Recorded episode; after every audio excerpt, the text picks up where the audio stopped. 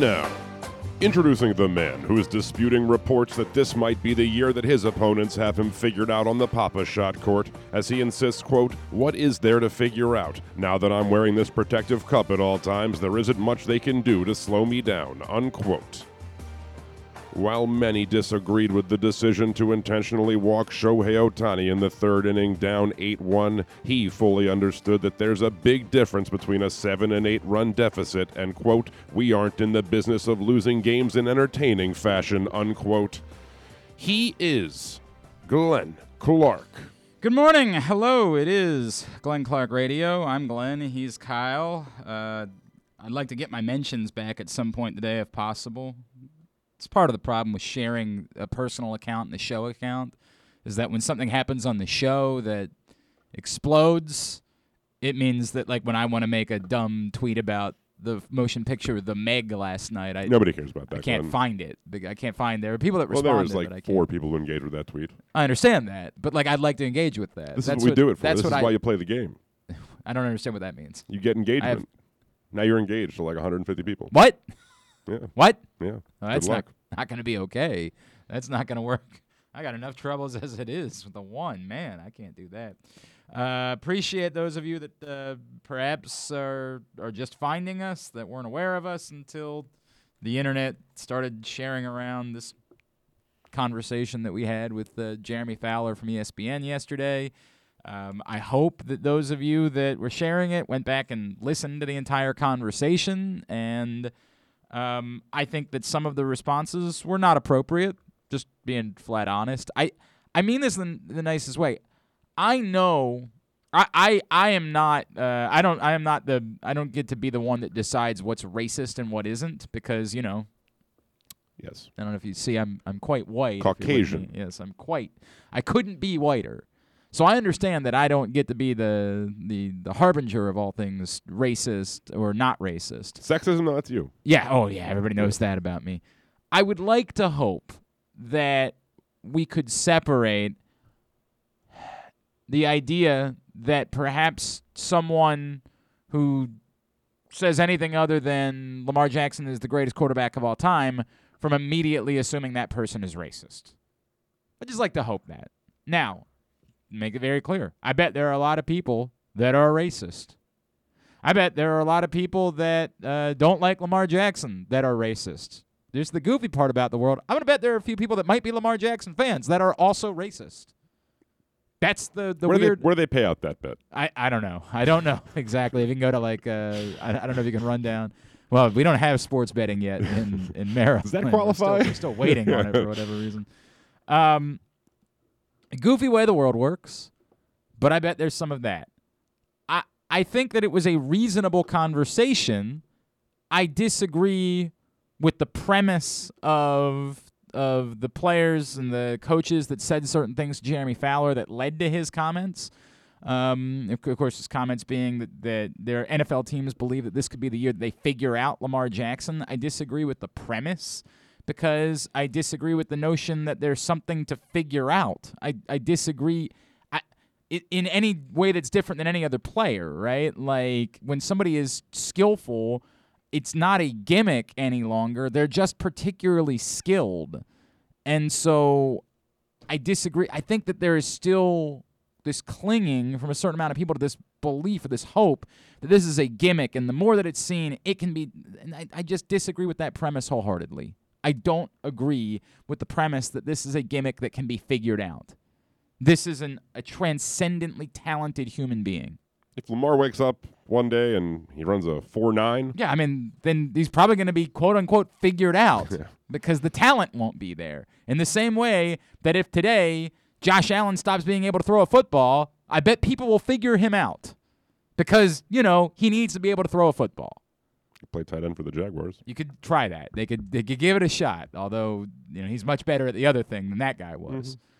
So I disagree with the premise. I disagreed with some of the follow ups. And you guys obviously were dunking on I think it's totally fine for you to dunk on you know, the the insanity of well, what what would happen if you need to throw it 40 or 50 times in a game? We've been through this a billion times. That is not a good way to go about trying to win a football game. It has short worked list of for players, it has worked for Ben Roethlisberger. It could work for Mahomes, probably. Probably. I mean, we don't really, we don't even have the statistics that necessarily back that Rodgers up. has had some pretty impressive Right. 40 there, plus throw There have been moments where these guys could be able to do it, but overwhelmingly, when a quarterback is throw, forced to throw that many times in a game, they lose. It has overwhelmingly the statistics say that is a really bad way to go about approaching a football game. So I have no problem with you dunking on that because that didn't make sense. Now I do think that there's somewhere between what Jeremy Fowler was trying to say and the defensiveness that we feel about Lamar Jackson, where there's reason reasonable conversation that can be had, and that was what I was attempting to do. Being unwilling to acknowledge Lamar Jackson's unbelievably high level play at a very young age that I'm not jumping on board with. I, I pushed back significantly on the idea that Lamar Jackson took a step back last season. I pushed back on that significantly. I don't agree. I just think that the results were so absurd the season before that we've lost context.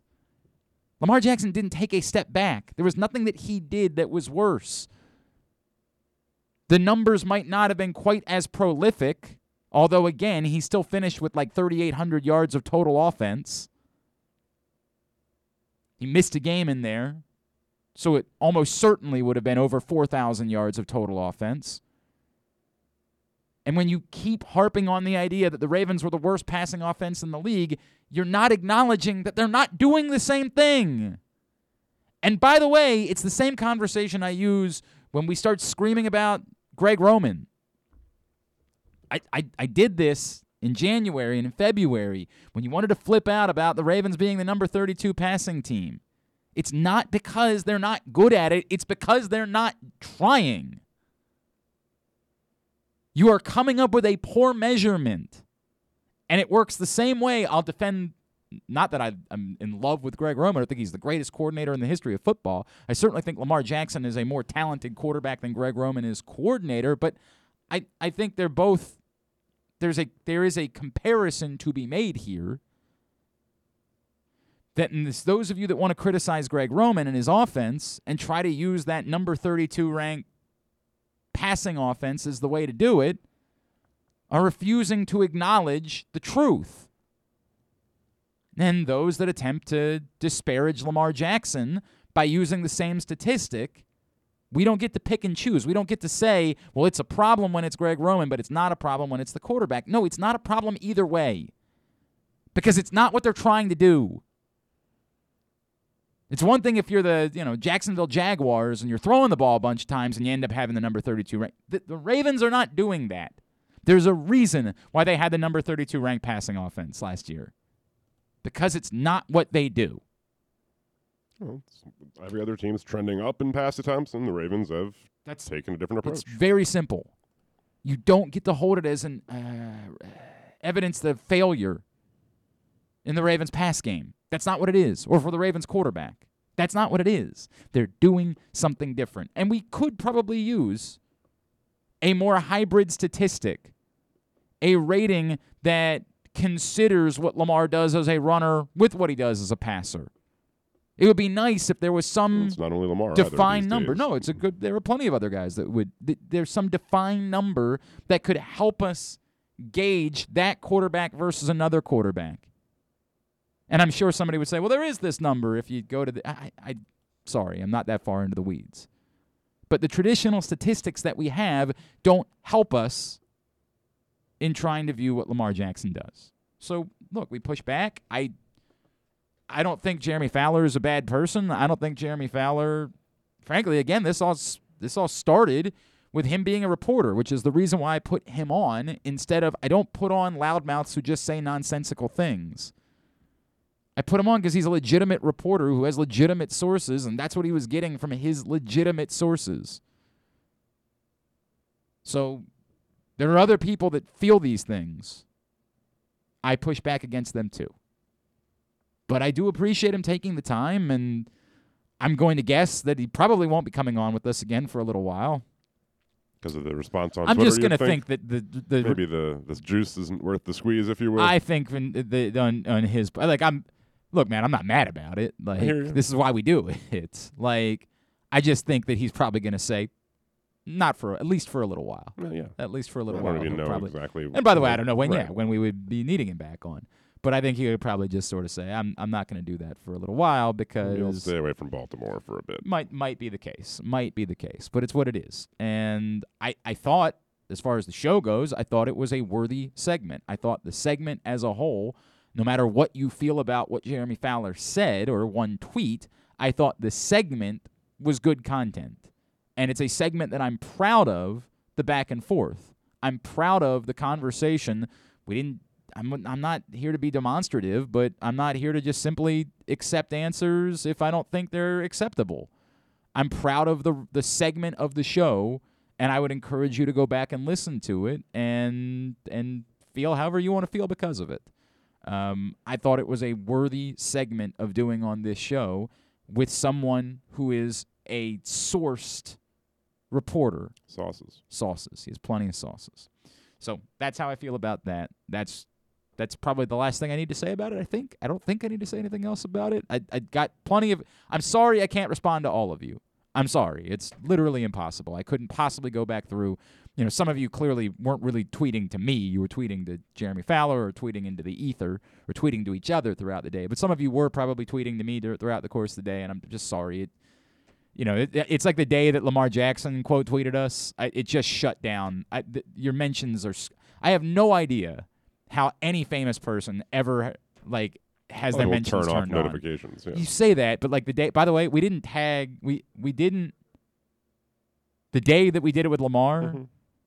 there's no way that he would have found us if he had his notifications turned off. Well, I mean, that's a different. Like I have no idea how. Could have been somebody he's following that had retweeted it, or maybe I don't know. It was sometimes people really, search their own name. It was a yeah. It was a really weird bit, dude. It was a really weird bit. I have no idea how anyone of any significance ever has r- notifications turned on because my god, it's overwhelming. All right, um, so we uh, we move on to the next one. As uh, who said who was on to the next one? Was that Kanye? Who was the No. Who it was Jay Z. On to the next one. Yeah. On to the next one. On to the next. Which which record was that It was on? probably Kingdom Come. Was it- I think it was later than that. I think. It was one of the ones that I wasn't as fond of. I think it, I don't remember which one it was, but it was a good one. I like that one.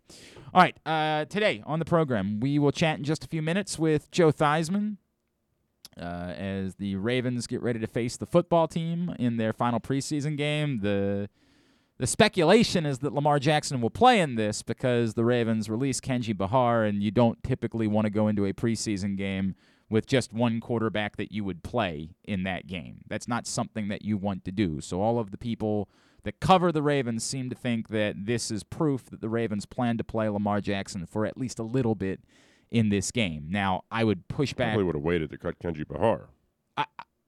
It's a weird I get it. It's a numbers game, and there's probably hard decisions to be made, and, that maybe is one and, that. and it also could very well be that this was always the plan. It could very well be that it was always the plan But in the event to that, have Lamar go out there for a little bit of the third. God forbid, game. and, then Tyler Huntley gets hurt, well, and Lamar has but, to play more. But at least he's dressed. You would go in there at that point. You would just be going in there and having him hand off. Like that's all you would be doing. You would- like you would just at that point accept you're not doing anything else football wise. If that unfortunate scenario were to occur, um, now my question would be why couldn't you just do that from from moment one of the football game? Dress Lamar Jackson in case and just play Tyler Huntley for the entirety of the game. That would be my suggestion. But if their thought was we we do want to have our first team offense, and it won't maybe won't really be that because we'll see who else is out there, Well, they have a especially wide receivers. receivers. Yeah, do they?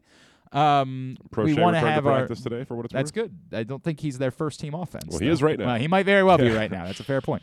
Uh, we want to have our first team offense go out there for a couple of minutes and just do something that resembles football because it's this is the dress rehearsal game, if you will. That's not the end of the world to me as long as you're not taking any sort of risk that you don't need to take. So, not not I'm not going to lose my mind about it. Do I think that he needs to play by by no stretch of the imagination? Do I think Lamar Jackson needs to be on the field on Saturday? But the thought process from those that are around the team is that he will be on the field on Saturday. We will see how that plays out. Drew Forrester will check in with us a little bit later on. And speaking of golf, Paul Azinger is going to join us, of course, uh, analyst for NBC. He'll be out at Caves this weekend for the BMW Championship as well. Speaking of thighs, man, Uh, you know where I there. was last night? I can guess. Can I guess? I was at Glory Days Grill. I would have guessed that. Yeah, I bet you would have. You know what I was doing at Glory Days Grill? Uh, can I guess? Yeah. Eating smoky thigh wings. You know what? You would be wrong. Because I mixed it up last night and I went with the barbecue thigh wings last night. A little different. But they're still A probably little smoked. different. I don't know if they're smoked or not. I couldn't tell. I don't think it's the same wings just lathered in, in barbecue sauce. I didn't get the sense that was the case. Well, that wouldn't be a problem if it were. It wouldn't be a problem Yeah. if they were. Uh, the only thing I'll tell you about the the barbecue thigh wings is the sauce is so good because it's the same sauce they use for the ribs. And of course, if you Mhm. ever had ribs at Glory Days Grill, you know just how effing good that sauce is. Um, that they still give you the old uh, remoulade, Yeah, yeah, yeah. and like it's unnecessary. I hear you.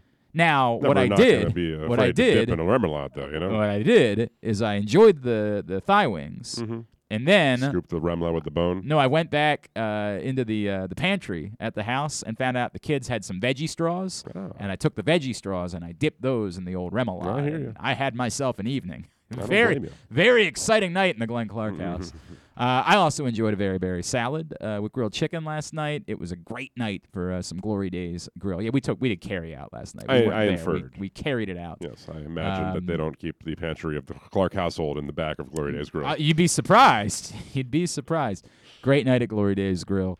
Uh, I get this remoulade to go? yeah, right. Encourage you to um, check out your neighborhood Glory Days Grill and glorydaysgrill.com.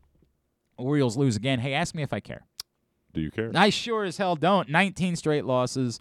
Uh, Shohei Ohtani on the mound tonight against who could possibly care for the Baltimore Well, Orioles? nobody knows either. So Nobody knows. No, I, I, I guess this was Jorge Lopez's spot in the rotation, and so they're they're word on the street is he hadn't been doing great in that role. no, they they took him out. They took him out of that role. Although, who has exactly besides John Means John? Means and who else? Bruce Zimmermann. Nope. Well, kinda. No. Relative to everyone else. No. Relative to everyone else. Still no. He's like, what is it? Four something ERA. I don't know. Maybe That's pretty good. if you say so. If you say so. Um, so the Orioles, uh, look, I know tonight is a popular night for people to go to the ballpark because Shohei Ohtani is pitching, and I don't blame you. If there was a night the rest of the season where you'd want to be at the ballpark, I'll be there for the Would brothers. show. Shohei Ohtani walk himself? You think? That's a very good question. I, my my guess would be, given the depending on the circumstances, yes. I, Eight to one. I in think the third he's inning. yeah. I don't know about that. I don't know about that. But he's a smart he's a smart guy. I think that given the circumstances, he probably would. Um, they are now just two losses away from matching their record, which happens to also be the American League record for consecutive losses. So I think they could do it. Oh, I absolutely think they could do it. There's no doubt about that. Although, in fairness, like I know uh, this would be the night, right? Yeah, of all the, this is the reverse. Lo- this is the greatest reverse lock of all time, right? Right. It's everybody's going out to the ballpark to see the guy that's pitching for the other team. You are literally, you're not starting a pitcher. You're just gonna tap somebody on the shoulder and say, The baseball gods have a sense of humor, ahead." don't they? It just this would of course be the night. This Mhm. would of course be the night. And I'm not suggesting that it's going to happen. You should bet it. No, I'm definitely not going to do that. I am Orioles, definitely money not line. going to do that. Not going to happen. No. How many bets way. for the Orioles on the money line have been made? You think this month? Well, I saw what was the number if you If you would just bet them on to straight up lose and rolled it over every night. it was night. like nearly a hundred thousand dollars. Oh, like I think it that. it was was- almost a million. I think. I think it was. was like nine think sixty as of thousand. Sunday it was a million. So I think after last night I would it hope would have gone over it. a million. I don't think so. I don't think anybody's done it. But uh, I regret that. I certainly regret the fact that I wasn't the guy who did it. And then, uh, bummer uh, for those of us that are tennis fans. Serena Williams announces this morning that she has uh, pulled out of the U.S. Open, which so that means sets up Djokovic to win women's too. Right, correct. Normally the way that it goes. It means it'll be the first Grand Slam with no Federer, Nadal, or Serena Williams since, Since, the Neolithic era. Since 1997. Since 1997, the first Grand Slam event with no Federer, Nadal, or Serena Williams. By the way, Novak Djokovic is going to play, but hasn't played since the Olympics. Like he pulled out of the Cincinnati tournament. So Well, set up pretty well for Andy Roddick. yeah, this is his moment. Great point. Great point, Kyle. This is the moment for your boy A Rod to come, you know, he's he's a former U.S. Open champion, so Yeah. he's got. Well, he's no longer dating J Lo, so at this point he's got a lot to focus on. Name all of the former U.S. Open champions that are in the field this year. Djokovic. Well, that's one. Yes, Yes, yes. there are actually. By the way, last year's U.S. Open champion Andy not, Murray. not in the field. Uh, Andy Murray will be in the field. Boom. Yes. That's two. That's two. Um, who do you know who won last year's U.S. Open? Of course I don't. Yeah, Um. he's not in the field this year. Well, let me guess. Is Medvedev a winner? Medvedev has never won a Grand Slam. Well, I knew that's why I was Yeah. guessing. Okay. Um. How old are we talking? I mean, within. I mean, it can only be so old if they're an active player, Kyle. like, there's a limit to that. Are they older or are they young though? I- I don't know what that means. You know, I know a lot about the young next you? generation of tennis I- players. these are not next gen guys. okay, that The answers only my next question. gen guy that's won a U.S. Open is Dominic Thiem, who won last year and who's out Not this year. Kyrgios, mm-hmm. as you notice. I said Yes, it's he's not. He's not because he's never won a Grand Slam. Um. What about? It's not. You know who's a former champ? Another former champion who's not playing. Stan Wawrinka is not playing. Well, I was gonna guess that next. Yeah, I wasn't. three-time Grand Slam champion. Well, then uh, the There's one is, other one. Is uh, it's clearly Mhm. Defeated Kei Nishikori in a U.S. Open final once upon a time. Once upon a time. Mm-hmm. I believe. Don't we have to call somebody too? Yeah, so I just don't know. The answer is Marin Cilic. Marin Cilic is the only other U.S. Open champion who is in the men's draw. That's it. That is the entirety of the list. So a bummer that uh, Serena won't be playing, and sort of one step further along the sort of road to acceptance that it's unfortunately probably not happening for her in winning a 24th slam, which is a bummer. All right, it's Window Nation's 20, uh, 15th year anniversary. During August, all customers will that get an in-home estimate will be entered to win their home project for free, or buy two windows and get two free, plus pay nothing for two full years. Call 866-90-NATION or visit windownation.com. The scenarios are up for Would You Rather Wednesday. Facebook.com slash Glenn Clark Radio or at Glenn Clark Radio on Twitter. Get your responses in. Uh, mixing it up a little bit today, someone will be chosen at random who participates to win a $20 gift card to Holy Frijoles right here in Hampden. Love me some Holy Frijoles.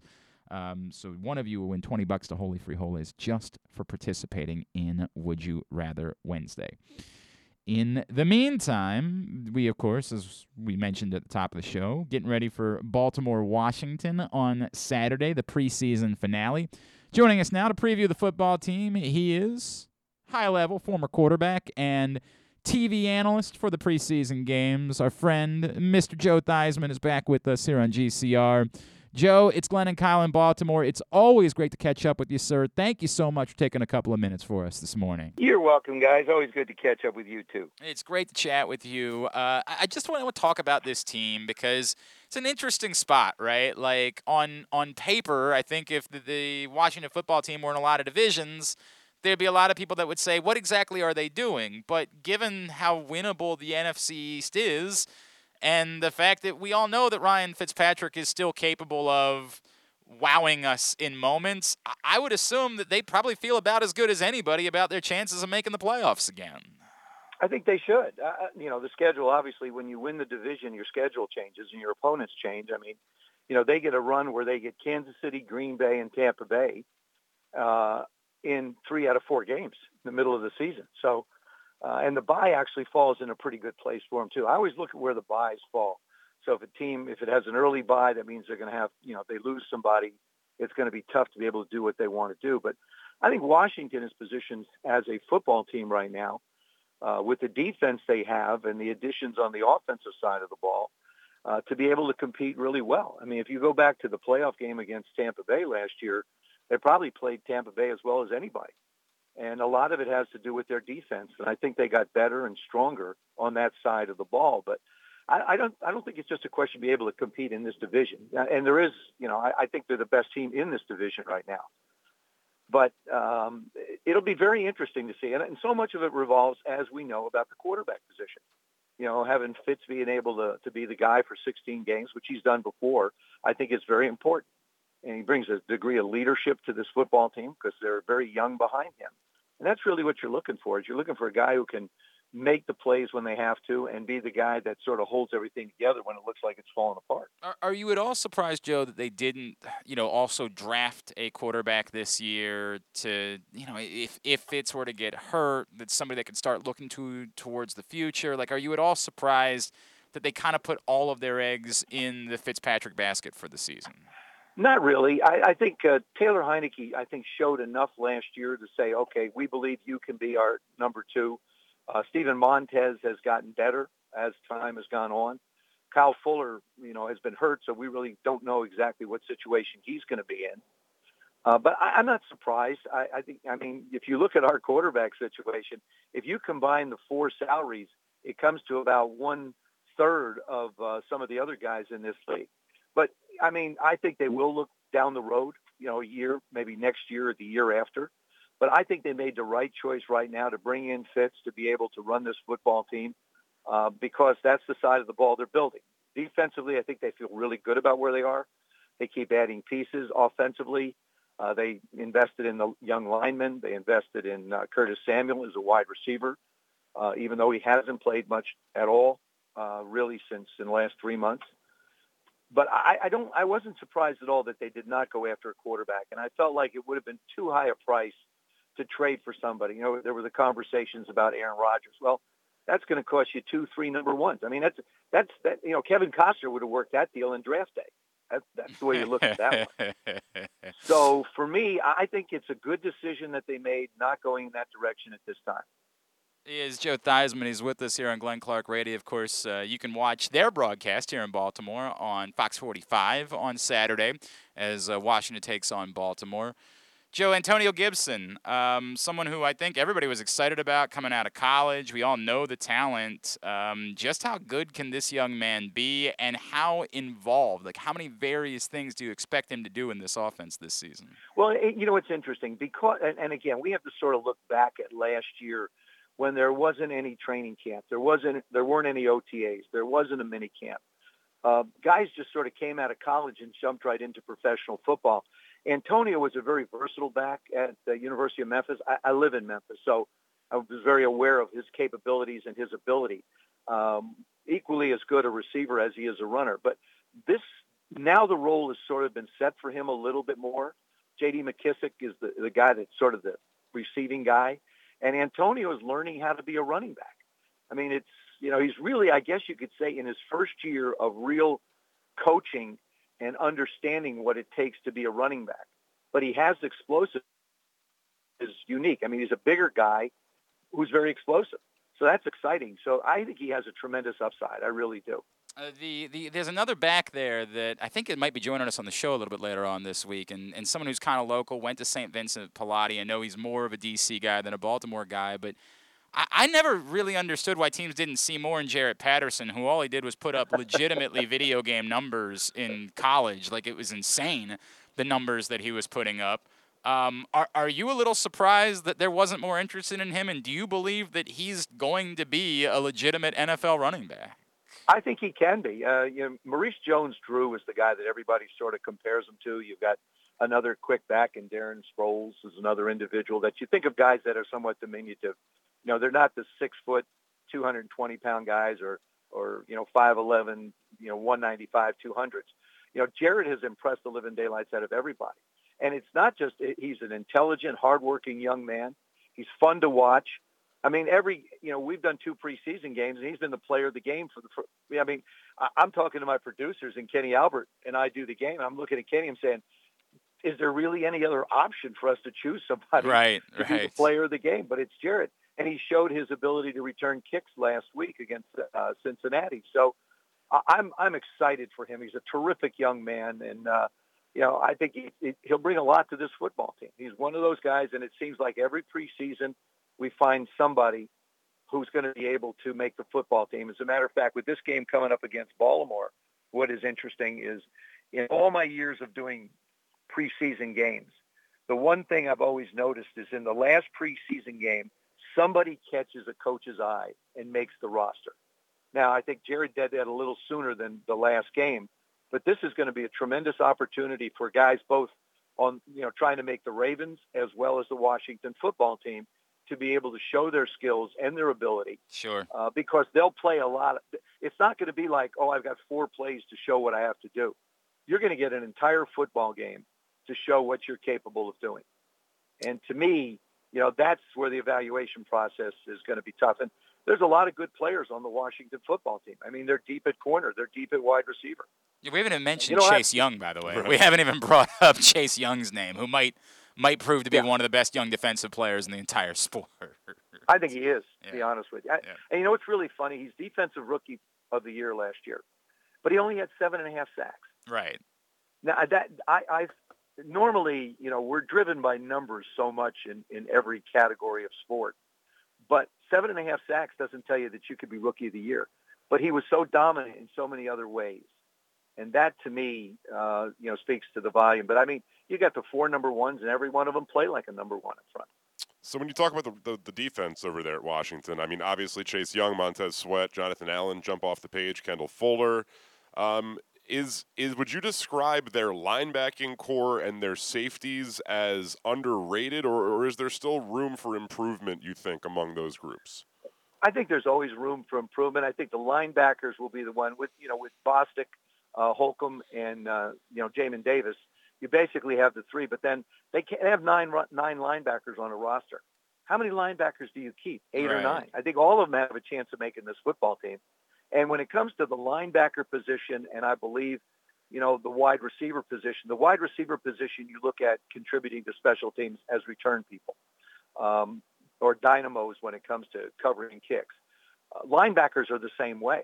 That's the, you know their value as a backup is as important on special teams as it is to the overall concept of the defense. I think our safety position is a little bit uh, underrated. I think Landon's had a heck of a camp. He's come back uh, really looking great off his Achilles. Cam uh, Curl is just a terrific young football player. And then, of course, Bobby McCain comes in from Miami, where he did a heck of a job down there. Miami had a heck of a defense. So, I mean, you've got great versatility. And Troy Apke, uh, who played safety a lot, has moved over to corner which makes that situation a little more muddled. So you have versatility in the backfield when it comes to the secondary, which, you know, I think every coach likes. You like to be able to take a corner who can cover the slot. You know, you can move Kendall down inside uh, if you need to, but then Troy has that ability to do it as well. And then you go to the other side, you look at a guy like Dak Mills, for example. Uh, Milne, the kid uh, out of BYU, you know, he has the ability to be able to play the slot. He's a bigger receiver, which we don't normally see in slot receivers but he has the ability to be able to do that. So one of the things Ron really sought in this particular offseason and through the draft was versatility and competition. I think he's created both of them. Joe, before I let you go, there's expectation here in Baltimore that Lamar Jackson will play a little bit on Saturday because they, they cut their third quarterback, and you typically don't just want to have one quarterback for an entire preseason game. So there's some thought up this way that we're going to see a little bit of Lamar. Um, I know we've talked about Lamar in the past. There, there, it's unbelievable. We're, we're three years in, and there are still people. Like there was a, a Jeremy Fowler from ESPN reported that he's spoken to NFL sources who believe this is the year that teams figure out Lamar Jackson. That's a that's a quote, um, and and we're all befuddled by it. Are you?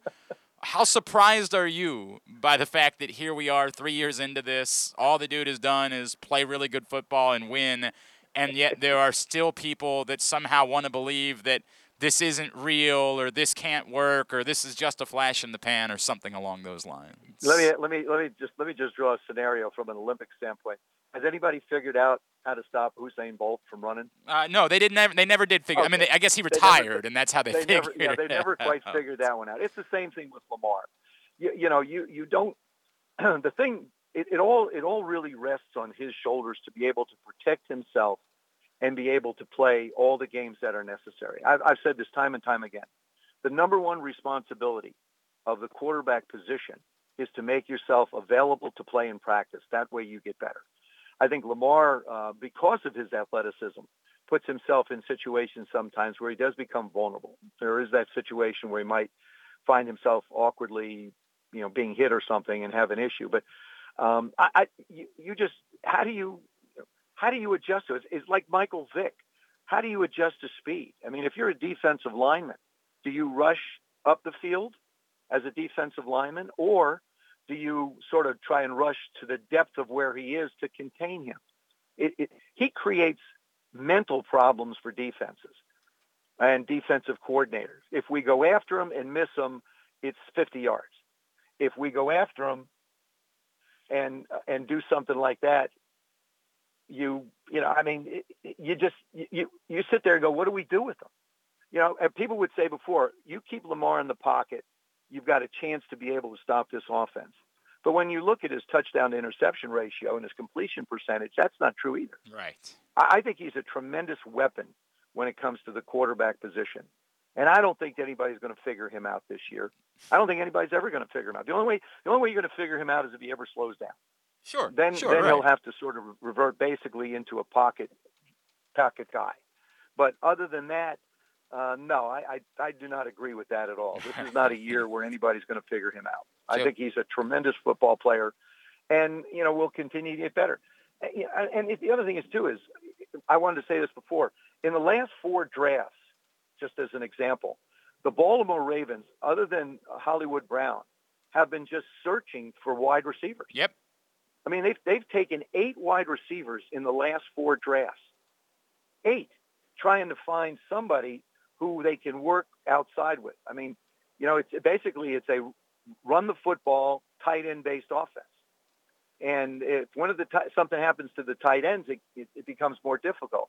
Maybe this is the year they find the formula, and they, you know, you you have the the young man out there to complement. Uh, Rashod Bateman. Hollywood. Right. I, and by the way, look, I, I hope the same, but I also think it's a testament to how good Lamar Jackson is that it, he hasn't had Julio Jones, he hasn't had Davante Adams, he hasn't had, and yet look at look at where we are. I, I I'm I'm befuddled, Joe, when people try to knock this young man. All right.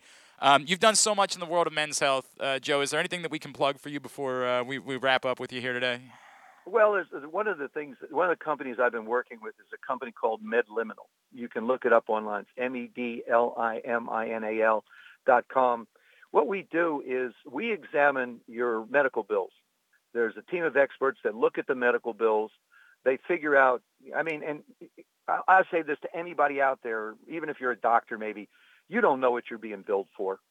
And so you wind up with this bill and what MedLiminal wants to do is help you understand what are the charges and charges that are valid, some that may not necessarily be that way, but just to be able to have someone as looking over your shoulder to make sure that you're being charged properly for what needs to be done is a company that I, I'm really excited about helping people. And it, it really for businesses because, you know, if you have a business and you're paying healthcare costs, you want to be able to, to save money if you can. You want to be able to pay what you need to, but you don't want to overpay. And that's what MedLiminal does. I love that. I love that. Uh, MedLiminal, and always go get go get yourself checked. Go get make make sure you know you're you're you're getting you know what your PSA is. Make sure, man, you're thinking about that as well. Absolutely. And then in women, I mean, Yeah, sure. you know, I got a, I have a birthday. I'm not going to tell you how old I am. Actually, I will. I'm 37. Yeah, coming ne- up here ha- soon. happy birthday, Joe. Happy birthday. You Thank look. you I want to tell you, you look phenomenal. You look- Thanks. Wait till wait till Saturday night. You can get an evaluation. Okay, that'll be fair. But uh, you know, I think everybody, you know, just make sure in this in this day and age, especially, make sure that you're taking care of yourself and uh, you know, do what you need to do to protect yourself because uh, we'll get through this. We just don't know when. At Theismann7 on Twitter is how you follow him. Joe Theismann, it's always a pleasure. Always appreciate you taking the time for us. Enjoy the game Saturday night. Let's talk again real soon, all right? Absolutely, guys. Take care. Bye. The great Joe Theismann, uh, always appreciate him taking some time for us here on GCR. He kills it every time we have him on. Uh, Would you rather Wednesday scenarios are up. We'll try to get to those as the show goes on. We got a lot to do today. I was just thinking that Forrester will probably want to stick around when he finds out that Paul Azinger's coming on. It's just fine if that's what he wants to do. I just I didn't I didn't consider that beforehand. Um, today's show is also brought to you by Mobil One. Mobil One full synthetic motor oil helps extend engine life. Visit your local Jiffy Lube service center. Ask for Mobil One. I kind of did the Baltimore thing there. I kind of said, "Oh, I, I don't normally I don't normally do that, but I just caught myself there." It's you know I I, all, I I very rarely have a Baltimore accent come out, but I felt it a little bit in that moment.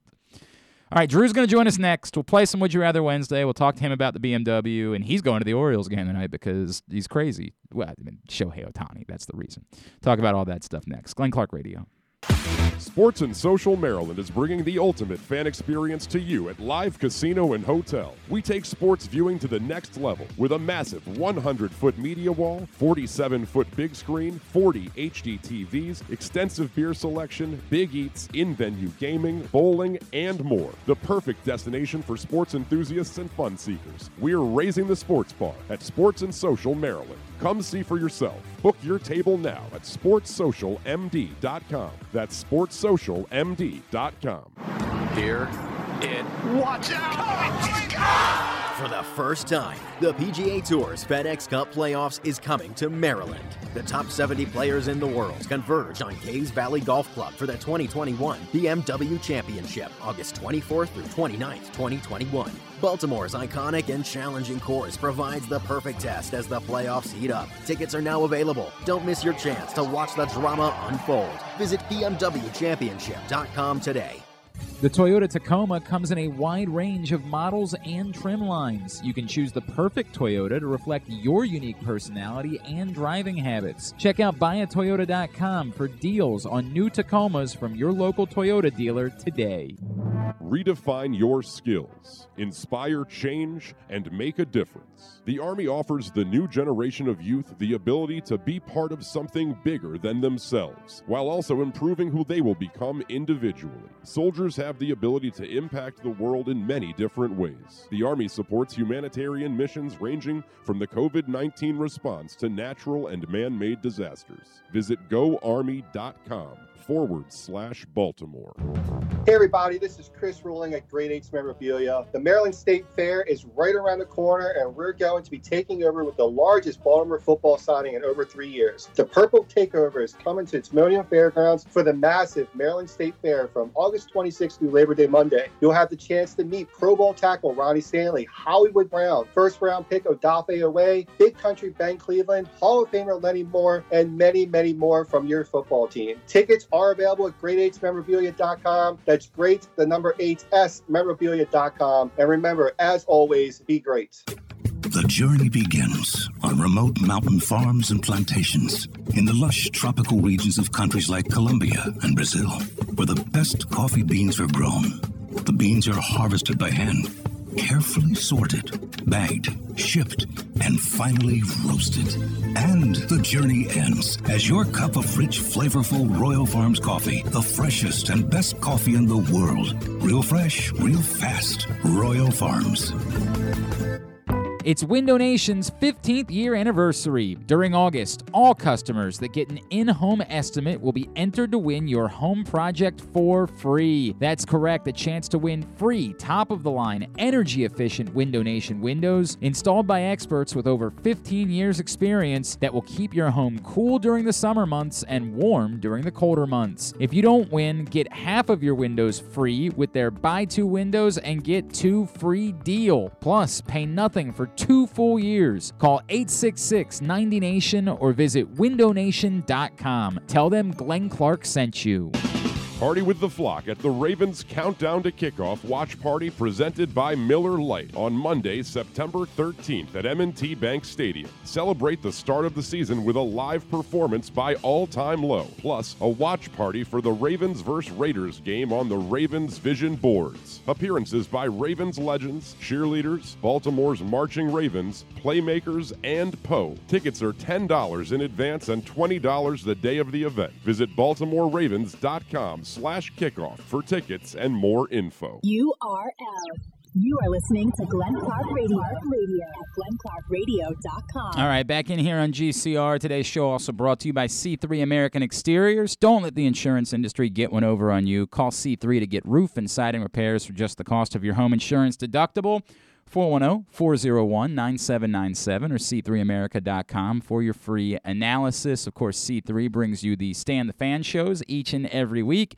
And if you missed it earlier this week, Stan and Ross Grimsley caught up with the great Johnny Bench, the Hall of Famer. You can find that right now, facebook.com slash pressboxsports or pressboxonline.com. Of course, uh, Stan and Ross uh, had Johnny Bench on this show, I'd say we've done even better than that, right? Like because they get Johnny Bench, but we get Drew Forrester, who joins us now here Hello? on GCR. Hello? Okay, that, hello. Hello. Hi. How Hello. are you?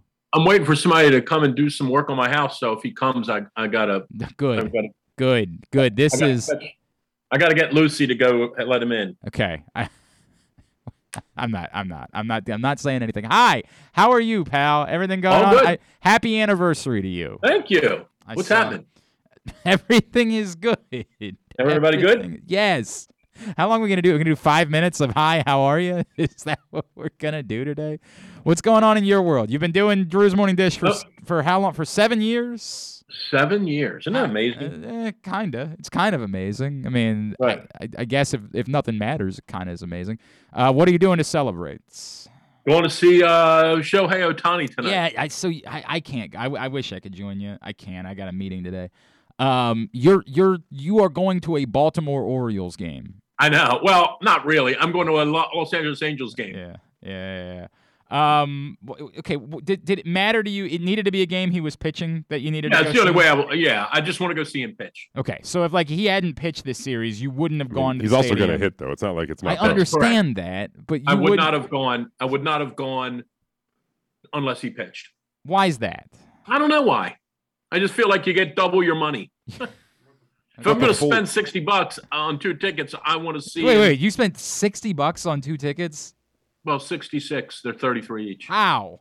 How? There's got to be. I mean, I've seen the internet. There's got to be tickets cheaper than that. Oh well, there's there are, but I just don't feel like, you know, 20 years ago I would have bought a twelve dollar seat and snuck down and fought with those people. I just don't feel like doing They, that. they kick you out for that. Some yeah, yeah, places. yeah. Like I. I, if I'm gonna go, I'm gonna go down there and, you know, I'll buy two tickets and I'll go sit in the seats and uh, and I won't have to worry about getting yelled at. yeah, yeah. I wish. It's called we... maturity. Oh yeah. Who was the guy that tried to pull this off at Yankee Stadium a few years ago? Well, that was not my fault. No. you were there. No, that wasn't your fault. No. That wasn't entirely your idea. Well, scooting down, you mean? Yeah. Well, that was my idea. Yeah. But not getting, but getting caught, and getting yelled at Oh, by yeah, police okay. was not my that idea. wasn't your idea. Fair. Yeah, that wasn't your idea. And it wasn't my you got to admit, we made, we made, uh, we made, we made six innings into that thing That's a good point. That's a good point. They didn't get us out of that stadium for quite some time. before the one guy finally said, yeah, "All right, reached the end of the line. you guys, I've been watching this now for about forty minutes. Right. Look, here's the deal. I want to. you guys, time you guys to go. I want to see your supervisor. Right. I said that three times, and here's the amazing part. Yeah. I said it to the first guy, totally expecting that guy to say, Nope. "Dude, I'm not. Yeah. I'm the supervisor." Correct. He said, "No problem. Yep. I'll get him." Yep. Went and got him. And then that dude wandered over after uh, an inning, and I said, "Do you even want to hear our side of the story?" Yep. He said, "I do not. You guys have got to go." I said, "No, I want to see your supervisor." he said, "I can make that happen for you." yep. And I looked at you. I'm like, "This is the greatest We're gig still in the doing world." it. Yeah, we're still doing it. We're still and an here. inning and a half later, his supervisor came over, Yep. and I said, "I need to see your supervisor." Yep. And He that guy said, "You, you can. He's the mayor." "Yep, that's correct. That's how the entire." And that's when the cop went. finally came over and said, "Look, I've been watching you guys Yep. now for about 40 minutes. It's over. I get it, and it, you guys have done a pretty good job. You got to go now because if you don't go now, where you wind up going, you're not going to like." No doubt. No and I, and I could tell in the in the tone of his voice and the friendly twinkle in his eye, he was serious. Yep. Oh yeah. Oh yeah. We were we were we were getting booked. We Yeah. were a few seconds away Right. from showing up on a police blotter. Yep. All right, I want to see your supervisor. You're gonna play with with uh, you going to the baseball game in mind. You're gonna play Would You Rather Wednesday with me. I'm gonna give you number two. Would you rather have spent Yes. the last decade as an Angels fan, watching the most transcendent players in baseball every night, but always being 500, or as a Rays fan, watching playoff success and good players, but they're constantly traded away? That's a good one. Yeah, I know. That's the reason why I went with it. Um, Yeah. Boy, that is a good one. I, I, I guess I would. Oh man, what have the Rays done? They've been to two two World Series. Not in, in the last decade, only last year's. The one before that was Oh. does not count the last decade. Okay, yeah. It just feels like baseball is so irrelevant down there, whereas at least in LA, and I get it. Like the Dodgers are number one. I mean, the the Angels are probably, other than the Chargers, they're probably the least followed franchise in LA. Yeah, it's right? pro- it's probably the the the Ducks, Chargers, and Angels that are. The, Oh yeah, I forgot about the Ducks. Yeah. Um, but at least it's relevant in LA, right?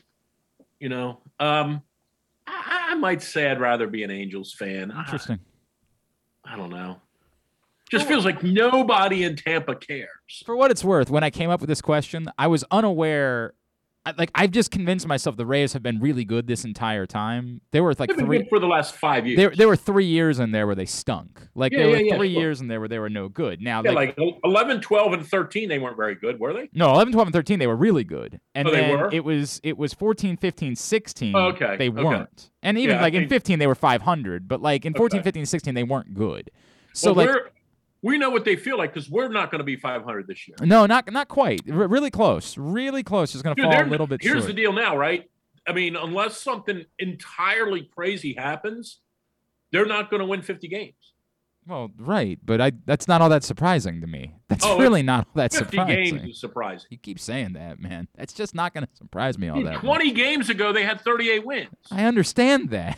they lost 14 straight earlier in the year. Like this was always possible, man. But 20 games ago, I understand. if they would have just gone 8 and 12 in the, in the But, 20, okay, I don't understand your you've always been obsessed with this. You have always been obsessed with can they get to a certain win number and that just doesn't once you're bad, you're bad. I don't care. but I, I want to see them improve. But, okay, that this is fascinating to me. Why? Why? What? What is?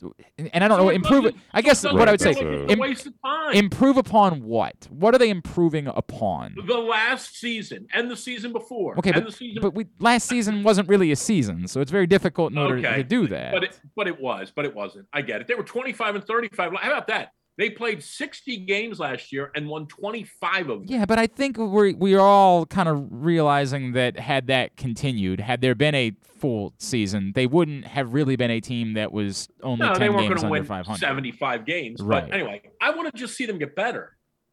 And I don't feel like, I mean, this is, this pitching is, it's the worst thing I've ever seen. Right. I understand that, but we knew that. It's worse than I- you ever thought it would be. Uh, not me. Yes. No, I'm telling you, Yes. not me. This was This- go go back to the beginning of the year and let's have this conversation again. There's In no, way you thought this pitching staff would be. they had terrible. one pitcher. To be fair, like eight plus ERA is a little worse than like a five five ERA, which is Come on, probably where I thought they would settle around. I mean, You know what I mean? Like to have as many pitchers as they have with an I eight spent, plus ERA. I spent every day at the beginning of the year saying they have one pitcher on their roster. Not- if I'm being honest with you- bullpen, their bullpen arms initially were Uh, decent, you- they ran. But If you okay, if you want me to say that I think that I, I'm surprised by how bad the bullpen has been, I thought there might be a little bit more major league talent in the bullpen. Maybe I'll give you that, but that's it's marginal. Like it, this is about what I expect. Now, it, if there's a disappointment for me, it has nothing to do with the pitching. I thi- I did not expect the pitching. This is what I thought the problem was going to be. I think the offense has actually been a little bit of a disappointment. Who would you have expected to be better offensively? I, I would have expected a more consistent year from Ryan Mountcastle. I get that he's come around now. Like I get that, that we're now back on the aboard the Ryan Mountcastle train. But I would have expected a more consistent season. If you want to say the trade off is I didn't expect anything like this from Cedric Mullins, sure, of course. I didn't expect anything like this from Cedric Mullins. But I absolutely expected more consistency for Ryan Mountcastle, and I would have liked to have thought there might have been one other young player who would have Yeah, taken young player that would have taken advantage of the opportunity that was given to them, and we haven't gotten that at all. But who? I don't. I guess I don't see other than Austin Hays. right, and I Austin mean, Hays would probably be the prime candidate right, to have like, been I that guy. DJ Stewart, and maybe an outside chance. I mean, I guess you could say you're disappointed in Santander, right? Oh, definitely. There's no Right. question that you have to be disappointed in Santander. But all things considered, I think that with Mullins and what he did, I think it's still no matter what a net neutral offensively. I mean, we're we're splitting hairs for sure. We're splitting hairs for sure. I just don't understand. I don't. Is Drew still there? I don't know what Yeah, happened. I'm listening to you Uh, guys. I mean, I, I, I'm just, I'm getting paid either way. I don't care right, what. no, you do. well, I got bad news about that. I, I've been meaning to tell you. I got some really bad news about that. not again. Yeah, no, I'm sorry. I'm very sorry. I, frankly, Matt Harvey had was better than I thought he was going to be this season because he actually had That- that five. He made the whole year as a shock. correct, like he had five redeemable starts in there, and I would have never bet that. More than that, five in this half of the season. Yeah, correct. Like I would have never bet that being the case. Like I a 1000% believed that this team was going to be completely a disaster because of the pitching. Because there was one major league pitcher that I could think was on the roster. It's a shame that this Mullins kid doesn't have an arm, or or he would be a. Oh, Well, you- an I outfielder. mean- tool I, guy, you I mean? thought you were trying to make him a pitcher know, for a that's second. how he's going. No, I'm saying I'm just using him like. yeah. I mean, Jim Abbott had a better arm than Mullins. No, you're not Like- wrong. He's not. He's he got a better arm than Johnny Damon. Okay, that's not. That's not a good Maybe, bar. but, Yeah, but that ain't saying much. That ain't much of a bar. That ain't much yeah, of a bar. but I mean that's like saying David Lee Roth's more drunk than Steven Tyler. But like, but yeah. there- Okay.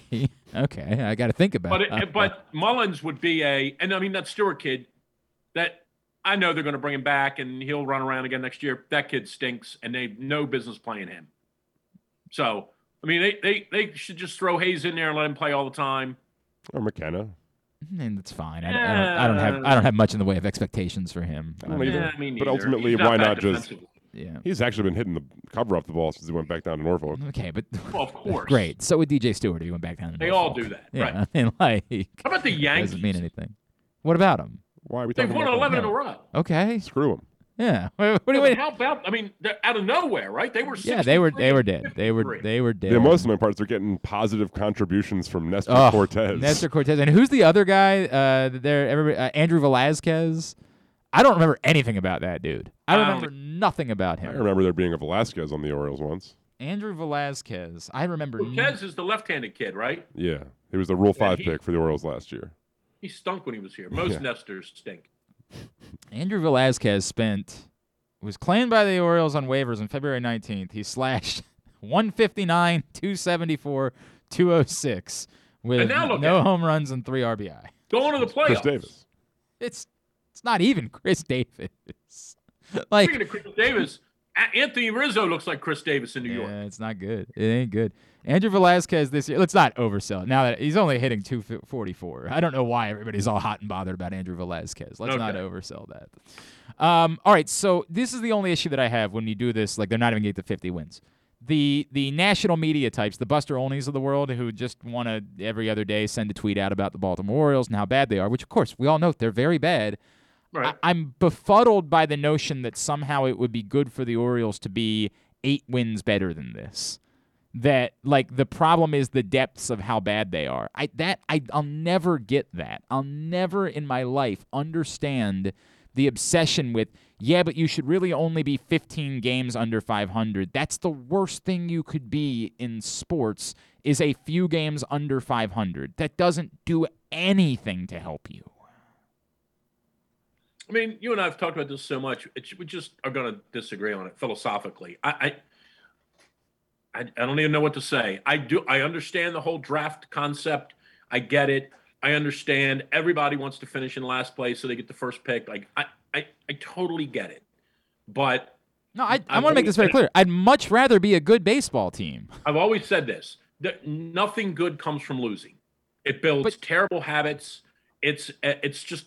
But when you're not- 15 games under 500, you're still losing. I, I and nothing good comes from that. But losing, but winning 73 games is far better than winning 53 I, games. I, you'd have to In those 20 games that you won, someone or two or three people contributed. Contri- just this is very similar to golf in that if you're seven over with four holes to go and you think you're, you know, you think your day is done and you know you're not going to win, you could still make three birdies out of the last four and, holes. and, and and as we do when we do Would You Rather Wednesday, if I could get that with a guarantee that the players that were performing were players that mattered, Like, I'd, I'd take contextually, that. like for the 2023 Orioles, but 72 in- wins is better. Right. In what I- I- world? In what world would it have helped the Orioles if Matt Harvey and Mike Halfranco would have had exceptional seasons all year long, and that helped them get to trade seventy? bait.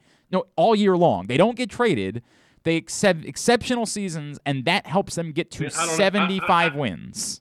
I don't know what to say to that other than I just would like to see the team win. I think right now, and I've and I'm I'm gonna change my path a little on this.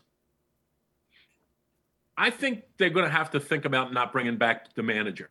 You know, I I kind of assumed that until we talked to Connolly the other day, and Connolly said that his understanding is that they've either already extended him and just not made it public, or that they're or not definitely extended, but picked his option. uh, picked up. his option up. Is what I mean. Um, or that they're if not, they're definitely going to do it. And I do understand, and I've you know, and I've written this, and I've said this to you and anyone else I've talked to about it. Like I totally get it that it's really difficult to make. People always say to me, and they say to you, I'm sure, like, is this dude any good as a manager? And I think we all. How would I response. know? Right. We all have the same response. Like, we don't know because we Right. haven't seen him do any real managing with any with any real baseball players. But ah man, i- if they flatline here and win 47 games or 46 games, I, I just don't know how you bring him back. I mean, I guess here here I, I, I guess if we were sitting around in a think tank over there at Oriole Park, we would be saying, dude, nobody's coming to the games anyway. No one's even paying attention to the team. If you walk through Towson Town Mall and said, "How are the Orioles doing?" half the people aren't going to know. I, I, you know what I mean? I'm, I'm making a, I'm making an excuse, not an excuse, but I'm building a case for him to say, "You're going to fire him." No one even knows the team. No one cares. Well, but I think it even goes a step beyond that. But I, I wonder if the players, I, I just wonder if the players respect him when they only win 46 or 47 games, knowing what we all know about players, which is the general rule of thumb of most professional athletes is it's never my fault. Mm, We're Okay. losing, but it ain't my fault. Right. Correct. I, So I just don't know if next March, when he comes running around back in, in Sarasota and starts firing people up and giving fist bumps and pinching guys on the rear end, I just don't know if I, don't, I think they look at him and go, "Aren't you the dude that was a manager last year when we won 47 Well, games?" and and there is another step beyond that, which is if all you're doing is picking up his option, then you're not saying you're not committing to him. And so on top of that, they show up. Not only you're the guy that's never won anything, but on top of that, you're the guy who's not going to be around. Like if you're not giving him an extension, if all you're doing is picking up his option, You're then- delaying the inevitable. Right. So then, like, if you're a young player coming up through the system and the guy's trying to get you to do something different than what you've done before, wouldn't your response be, dude, you're not even really the manager here. You're just the guy that's here until they find the guy. well, you you know you're, you're famous for talking about this in football season, and I one million percent agree with you. Like, if the I mean, recruiting, college recruiting goes the same way, right? That's the age old argument about why college basketball and football coaches always go into the AD two years ahead of time and go, hey, I need another four years. I can't go into these living rooms and tell these Yep. kids to come with me for four years when I only have two. So I, I get it. I just, and I am, you know, I am, I guess, switching tracks a little on this guy because, you know, three months ago I said he hasn't done anything to warrant being dismissed or not being retained. But I did not expect this to happen. And I just, I don't know, man, how you would sell the, the, I don't know how you sell, I don't know how you sell. I'll just leave it at that, period, in the off season when this dude's back as the manager and they won 47 games. I, hear don't you. know. I hear you, and I, you know, I, And I, not- I give you credit because you talk about the stench of losing. I think it's a thing. And again, there's, there, I, I It's this isn't, hundred percent a thing. this is, I mean, this isn't, it's a hundred percent. but this isn't thing. easy because the answer is they're not going to You be know good. how hard it is to lose. Honestly, I mean, this we joke around about this, but it, it, it is the truth. Do you know how hard it is to lose 19 games in a row? No, it's it's extraordinarily hard that you don't accidentally have a game in which you just you're just good. You know, like I I The completely other get team it. Right. went out late on Saturday night. You telling me the Braves didn't go out late Saturday night, party in Baltimore, wake up with a hangover Sunday morning, and go, yeah, you know what? Eh, who cares? Yeah, We've already right. put nine in a row. Like they're the Orioles can't win even when the other team doesn't care. No, It's remarkable. it's the reality. That's the reality of what we're dealing with. All right, we're into hour number two of the show. Drew Forrester is with us. Drew'sMorningDish.com. Today's show is also brought to you by Great Eights Memorabilia. They're going to have Baltimore football stars of past, present, and future out at the Maryland State Fair. Go to great8smemorabilia.com to find out more about the Purple Takeover and how you can meet the likes of Ronnie Stanley and Odafe Oweh and Hollywood Brown and Lenny Moore and Ben Cleveland and so many more than that. Again, great8smemorabilia.com. Uh, by the way, um, Paul Azinger is joining us in about 15 minutes. Oh, cool. Um, do, do you want to stick around and talk to Paul Azinger or do you want to go? Um, I, I, I don't care. I mean, if you can make it work, Uh, yeah, we can make it work. That's you would you would still be on. That's when we have phone guests. If you want to stick around and talk to Paul Azinger, we'll let you stick around and talk to Paul Azinger. Um, tell me, tell me how. Give me your your two cents on how much this matters this weekend. Uh, what the um, father son tournament at Yeah, Eagles yeah, Nest? it's a big one. I know you and Ethan getting a chance. major. Yeah, right. the major at Eagles Nest. Yeah, right. Ethan's playing well. um, well, I think it's significant. I, it, you know, I guess I would say this though. The one thing I would say, I'm trying to get my trying to get my computer sorted out. I'm going to look good for Azinger. Um, I don't think he can't see you. Just for the Oh. record, he's on the phone. tell him I look good today. yeah, I'll, Um, I'll do that. here's the thing and i'm not and i'm not trying to dance around your question and i'm not trying to throw shade on the event. Like there is really only one facility in baltimore that can host something like this. You know golf course wise baltimore country club could host a golf tournament of this magnitude just from the standpoint of making the golf course difficult enough to challenge them. They would still kill it. The best players at BCC are shooting four under from the back tees at on the East Course. I mean, the, the- best players in the world would eat it up. But again, from a standpoint of just the golf course, there's only two golf courses in Baltimore that could really present a challenge of this magnitude, and Caves and BCC are those two. And from a facility standpoint, I don't think BCC could handle it. So the only place to go is Caves. Mhm. It's the only place that can that can that can handle it. So it it's not like Philly, where Philly has four probably, maybe even more in that in that corridor of Philly and the New Jersey part that's kind of almost considered Philly. Philly's got a bunch of different places that let's just pretend because they did have this event at Aronimink three or four years ago. They they if it didn't work at Aronimink, they could always go to Merion. And if it didn't work at Mar, you know, didn't work at Merion, they could always go to Philly Cricket Club. And if it didn't work there, like we don't have that option here. So it has to work over these next four days. It has to work if they have any hope of either A, having this event come back somewhat regularly, or having a PGA championship. I, I I don't know that the setup is really conducive for a US Open. It probably is a little more, honestly, a little more of a setup for like a PGA championship or even maybe a, a world, one of those WGC events. So it has to work. There's no other place in Baltimore for it to work but but here. Um, the good news is all of the pre-tournament stuff uh, has been extraordinarily well received from a sales standpoint. The pro am sold out in 45 minutes.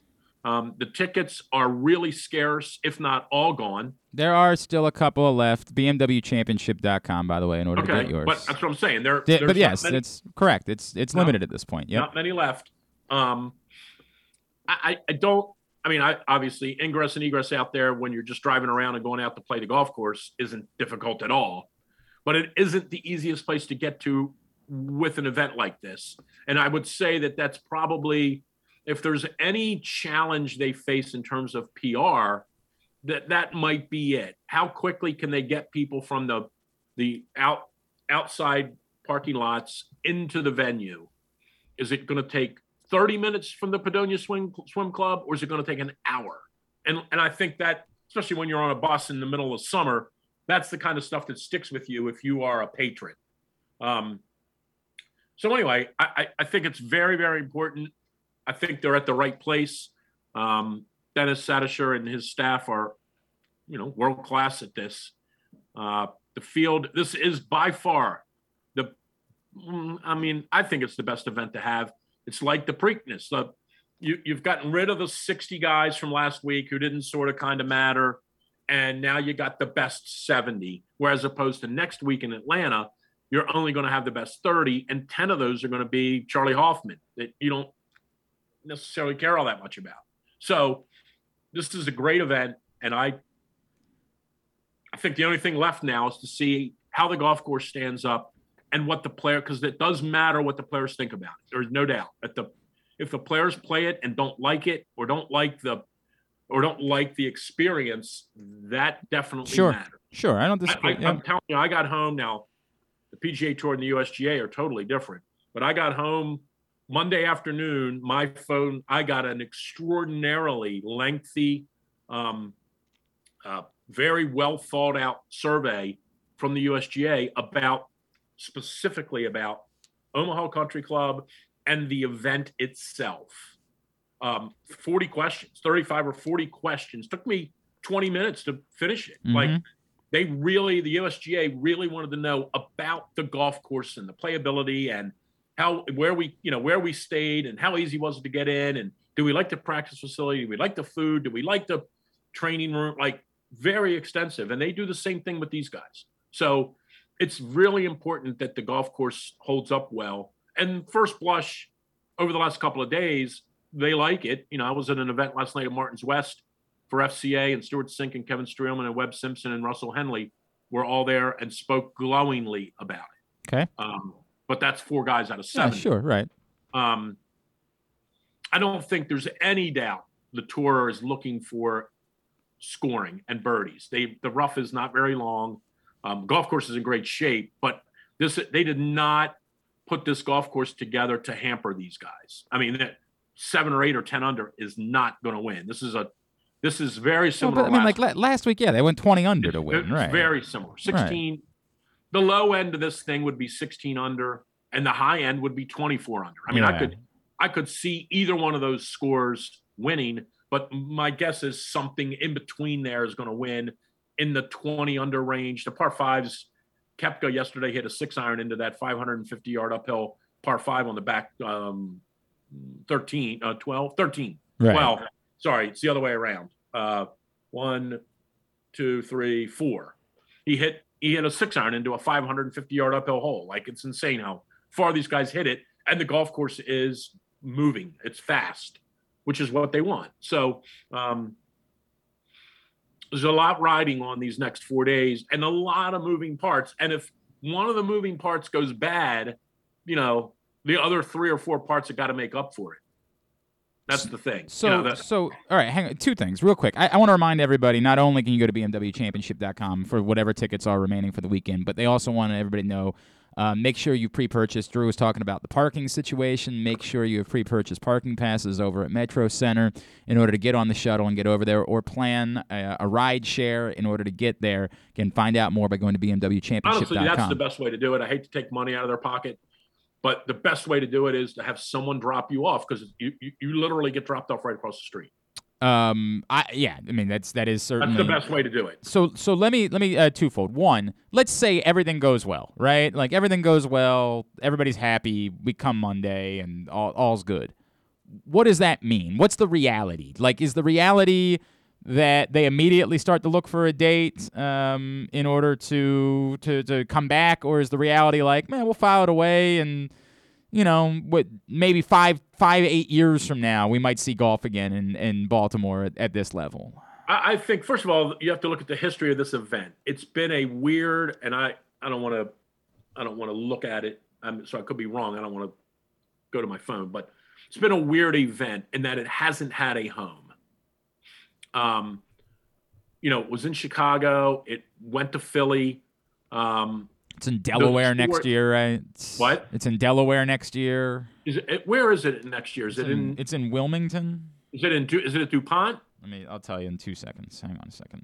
It, it has to be. It's the only course in Wilmington that I think could house it, unless it's at Wilmington Country Club. And I It is at that- Wilmington Country Club. Is it really? Yes. Okay. I've, I mean, I've played that play. Oh boy, that, that's interesting. Um, and does it have a home in 23? No, the only Yeah. the only year that's got a home is 2022. So, so this is what I heard. I, I think I heard this from a pretty reliable source that when they had the event in Philly, what they found was that nearly all of the corporate people were all Baltimore and DC people. Hmm. And it struck them that like, why wouldn't we just have the event down there? If if those people are so excited about golf in this mid Atlantic area, why wouldn't we move it down to Baltimore and see if we can't really, really capitalize for BMW, if we can't really capitalize on our marketing opportunity, which is kind of how it got here. So I think another moving part that the outside kind of golf fan doesn't think about, but it's still very critical, is how does BMW, when this all the dust settles next week and they sit down and they're all their hierarchy sits down and talks about the event, how did how do they feel it went? Did they are they or do they see an uptick in vehicle sales, internet traffic? Um, so they are an extraordinarily important moving part. It's pretty clear, I think, that BMW wants the event in this general area. I think it's pretty obvious, right? They were in they're they're going to be in this area now three or four times in the in the last five years, and I'm counting next year. Um, so when you say what's next, if it goes well, if it goes well this week, which they're 75% of the way there, I think. I mean, sales check, corporate sponsors check, pro am check, um, early returns on the golf course check. You know, they they've they've checked a lot of boxes. I think that they're a really good bet to get the event back Okay. here again. Okay. Um, I think that the other tours, you know, the other governing bodies, if you will, of golf are interested in what happens this week. You know, the USGA did have an event at Caves right away when it was first opened. They had the not either 92 or 93. Yeah, the senior open. No, might have been 95. They had the they had the U.S. Mid Amateur at Caves right away as soon as it opened. Um, then they had the U.S. Senior Open. So the USGA has been to Caves. Um, then the then the PGA, I guess it was the, the PGA. Then the PGA came to Caves three or four years ago. Remember they had the Senior Players Sen- yep. Championship. hmm Um, this is the PGA Tour's first time. So I, I I think everyone is watching still. Everyone's looking. The the tickets, the the the Senior Players Championship when that I remember, um, wasn't what what what I wouldn't say it wasn't well received, but the attendance wasn't great. Right, it wasn't overwhelming. It would certainly. Yeah. well, I was there. I mean, it was. Yeah, It was. it- I, I I don't even know what to say about it other than just to say it was an event. They did a nice job, but it didn't knock anyone over. That's for sure. Um, this is a major, major event for Yep, golf. yep. I mean, this is There's no doubt. There's not a no doubt. major, but it's a major event, right? All right. So I need to grab a break, and I need you to do me a favor because you're with us on Zoom. Just I need I need you to either turn turn your mic off while we go to break. All right. We're gonna take a break. Yeah, just turn your mic off, and when we come back, we're gonna talk to Paul Azinger. All right. Just mute my mic. Yes. mute just mute mute your mic. You can mute your own, I'm muting it. and then when we get back from break, you you'll hear us. We'll get back from break. Turn your mic back on. All right. Or or Kyle will text you. Okay. Very good. Oh, he's already done it. Look at that. Oh, I love that. I love that.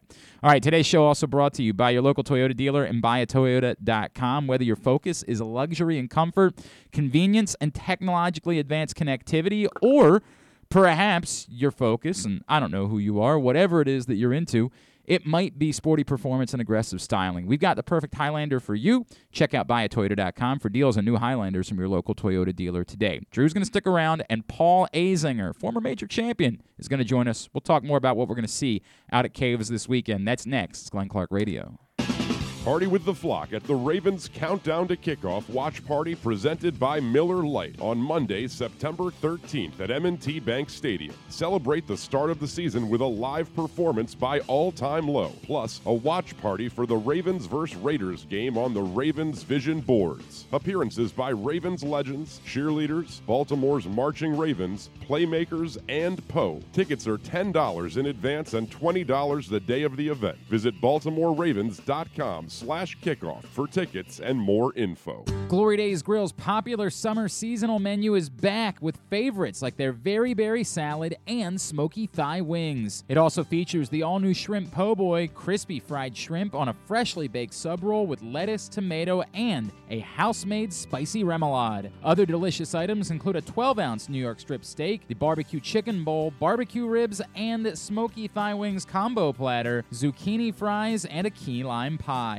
All of these meals pair well with Sam Adams Summer Ale or their anniversary IPA brewed by Devil's Backbone. Glory Days Grill is hiring all positions. Want to work for a great family oriented company known for their commitment to the community? Stop into one of their restaurants and speak with a manager. Management opportunities are available. Find out more by going to glorydaysgrill.com. C3 American Exteriors is the area's best and most trusted roof and siding specialists. C3 is also an insurance adjuster's worst nightmare and a homeowner's dream come true. With all of the bad weather, chances are you have some roof roof and siding damage, call C3 American Exteriors now to get your roof and siding repairs for the cost of your deductible. Don't let the insurance industry get one over on you. C3 guarantees a 48 hour rapid response. Call 401 9797 or go to c3america.com for a free analysis. It takes time to get rich, flavorful coffee beans from the lush mountain regions of Colombia and Brazil to Royal Farms. But less than a minute to get yourself a delicious hot cup of the finest and freshest coffee in the world. Because Royal Farms' new Swiss made coffee machines grind those rich, flavorful coffee beans and brew them one magnificent cup at a time. It's why Royal Farms makes the freshest and best coffee in the world. Real fresh, real fast. Royal Farms. As one of only seven equestrian events of its kind, the inaugural Maryland Five Star at Fair Hill will give you unparalleled access to Olympic athletes in action. Come see the world's best horses and riders compete at the new Fair Hill Special Event Zone this October 14th through 17th in Elkton, Maryland. Don't miss the exhilarating cross country competition, the elegance of dressage, and the precision of show jumping. There's something for the whole family, including great shopping, the Fresh Food Fest, beer, wine, and spirits showcase, and so much more. Come enjoy a beautiful fall day at the Maryland Five Star at Fair Hill, October 14th through 17th. Buy your tickets now at maryland5star.us with the number 5. Redefine your skills, inspire change, and make a difference. The Army offers the new generation of youth the ability to be part of something bigger than themselves, while also improving who they will become individually. Soldiers have the ability to impact the world in many different ways. The Army supports humanitarian missions ranging from the COVID 19 response to natural and man made disasters. Visit goarmy.com forward slash Baltimore.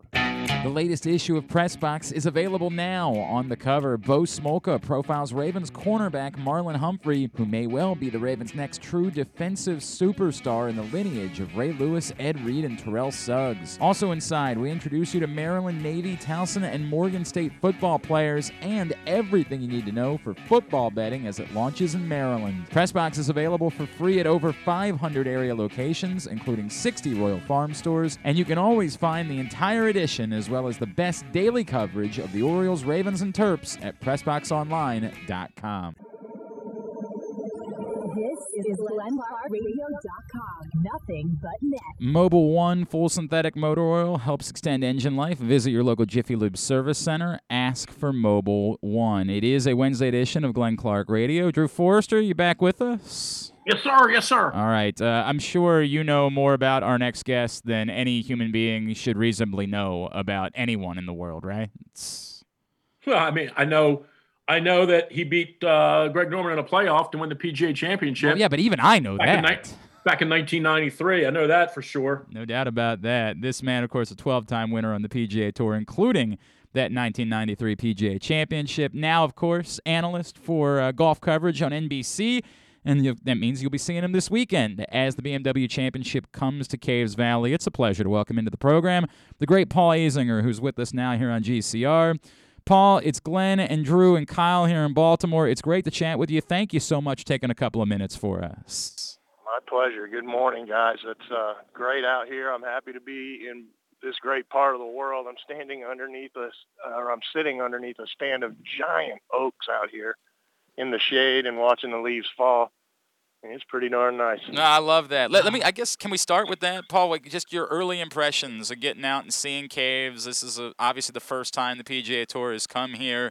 Your impressions of the course as in in the context of hosting an event of this magnitude. Well, Caves Valley is spectacular, and this is going to be a real first look. I think, although it's played some events here, the the PGA Seniors Championship and stuff like that, but people are going to watch this one and they're going to see Caves Valley. It looks a lot like Muirfield Village to me in Columbus, Jack's course. Big, giant, wide fairways, huge, pristine bunkers, and the contrast of the white sand and the green grass is spectacular. It's almost like Augusta, but not quite. Um, it's just a, a great place. Um, there's four par fives here at Caves Valley.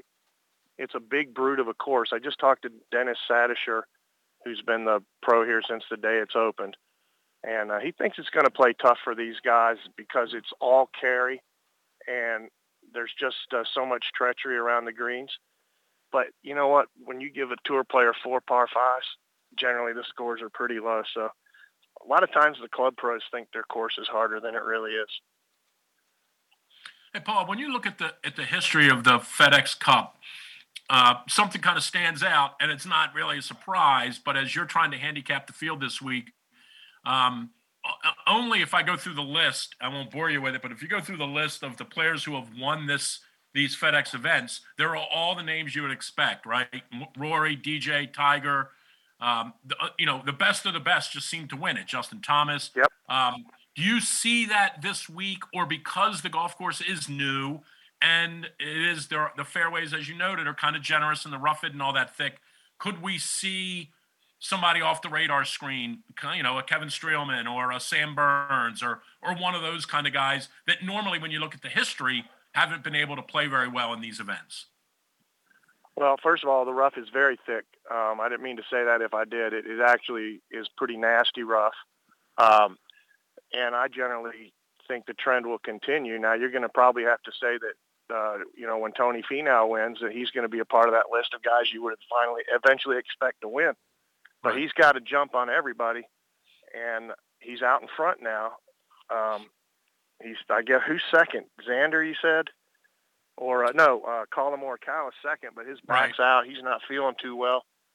Uh, yeah, I I mean, you know, you always point to the superstars, but look, Rory McIlroy's circling the drain. He's 28th on the list, and he had a, a horrendous finish last week, bogeying like three of the last five holes to drop from 26th on the list to 28th. And if he'd have stayed 26, I can't imagine five people blowing by you, but I can't imagine if he doesn't play well that he doesn't have, you know, a couple guys, three guys go by him. So I think, uh, you know, he's a guy that that would be alarming to me if Rory missed the top 30. But generally, you can expect the best players to show up. You know, it's a season-long competition, and the cream always rises. Yeah, we're talking to Paul Azinger. Of course, you'll see the coverage. If, if you're not out there at Caves, which we encourage you to do, but if you're at home, you'll be watching Paul and Dan Hicks and that crew this weekend on NBC covering the BMW Championship. Paul, is you know we bring up Finau. Is that the best story now at this point? Like, and I know that you know you're impartial and whoever wins wins, and that's great. But like, you know, for for your guys' coverage, is there a better story at this point than Tony Finau? Everything he's been through, finally breaking through, getting a win last week, maybe elevating himself into that position as we go towards the Masters next year. Yeah, I mean, Finau just locked himself up for the Ryder Cup team, you know, for a guy that has taken a lot of heat. You know, I guess it was Rotella that said if they're criticizing you, you're right where you want to be. And that's where Finau has been. He definitely should have more than uh, just the two wins. But that win last week, you know, that putt he made on 18, if you remember that final round, I watched almost all of it. He made one clutch putt after another. And, and in the back of your mind, when you're a tour player and you have the critics on you, and they all say, you know, he doesn't win because he doesn't make putts. Well, so every one of those putts on on Monday in the playoff or in the uh, uh, delayed day um, last week, every single one of those putts, that was in the back of his mind. Oh my gosh, if I miss this, they're going to talk about me. They're going to talk about me. You know, that's one of the battles that a guy has to overcome, and you, that's a long walk between shots. When he hit that bunker shot on 18, and it's got it, it was the most dreadful distance of about six feet, wasn't it? and you know if he misses it, what the headline's going to be or what the right. story will be, and he knows if he misses it. And so the way I think about golf is that he made that in his mind. He made that with his mind because he could have made a hundred strokes, and if you didn't see which where the ball ended up, I guarantee you, you wouldn't have been able to tell the difference in those strokes. Hmm. But in his mind, he decided he deserved it. He decided he's worked his whole life for it, and he made it. And he did it all day with that battle going on. What will they write if I miss? What will they write if I miss? And he overcame it. And that's what makes golf so intriguing to me and why I love it so much. And the best players have the best minds. Now, will Tony Finau be able to sustain it, or will that be such a mountaintop for him to get that second win that he plays crummy this week? Possibly. But he hits it so well, guys. I just think that self-belief elevated to a whole nother level, and I think Finau's going to win the FedEx Cup. Wow. Wow. Hey, Paul, you That's mentioned Ryder Cup, um, and I, I'm sure you'll probably reference it again this weekend on the broadcast. And I'm a golf nerd, So I remember that you took Stricker, Mahan, JB Holmes, and Chad Campbell um, when you were the captain, and those were your four picks. But I don't. Hey, I could have got punched in the gut for those four picks. well, I don't remember. That's why I brought it up. I don't remember where they were in the standings. I just remember those were the four guys you chose. Um, obviously, the, the, the event was at home, like this one is, and I'm Yep. wondering now, as you look at the lay of the land here with two tournaments left, is there someone kind of not necessarily in the top 12 or even 14 that you would think about adding if you were the captain this year? And I'm basing it a little bit on an expected performance in the next two weeks. But is there somebody off the radar screen that you would like as if you were the captain this year? I doubt it. I don't think there's anybody off anybody's radar at this point. I mean, if you look at the top 12 guys, I don't think you could go wrong.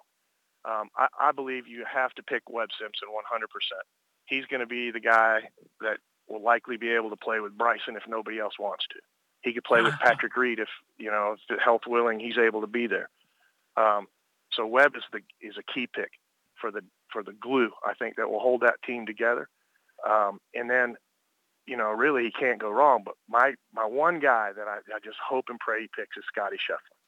Uh, he's got the pedigree, and he's probably not a name that's going to jump off. Everybody's saying Kisner because he, you know, he just won and he's won the match play twice and all that. Kisner may be great, but that's a big giant golf course um, over there at Whistling Straits. Uh, so I don't know. I, it's just I don't think he can go wrong. This is going to be maybe I don't know if you can find a stronger, uh, better United States team with more crap going on behind the scenes. You know, these guys are so good. They should win, but they got stuff to deal with, the Brooks and Koepka dynamic and all that. I don't know. If it was me, I think the two guys that are dark horse would be was Scheffler and Kisner. Well, speaking of speaking of the, the locker room, Paul, and the and you know, you as a former player, you you know how I don't want to say volatile, but you know, guys have different personalities, and I'm sure in your day, and I know all about the, the celebrated, you know, you and um, Seve and some of the other things that happened in the Ryder Cup. But in terms of the American locker room, how a how important is the locker room, and b does Steve need to kind of bring Bryson and Brooks into a room, get a couple bottles of water, and sit down with them and say, "Hey, boys, let's let's hash this out here, so that it's not a problem over the weekend." Oh yeah, he definitely needs to do that. I mean, those two guys, Brooks and Bryson, can put the whole entire United States on their shoulders and rock this team right to victory, or they can be a pain in the ass. you know, that's just a fact. And I think that, excuse me, I think that uh, Stricker is going to talk to both of them and say, hey, look, let's get together on this. You guys have to put your differences aside. If he doesn't do that, then it's easy to keep those guys apart. You know, it's it's not that hard. I mean, our Ryder Cup team, we we had three four man teams and nobody saw anybody else the whole week. So that that was important. At night in the in the uh, in the team room, um, at night when we're in the team room, everybody hangs and you know we all have comfort food. Guys are playing ping pong and shooting pool and signing autographs. You know, we got a million things to sign that week, and uh, it's pretty fun atmosphere.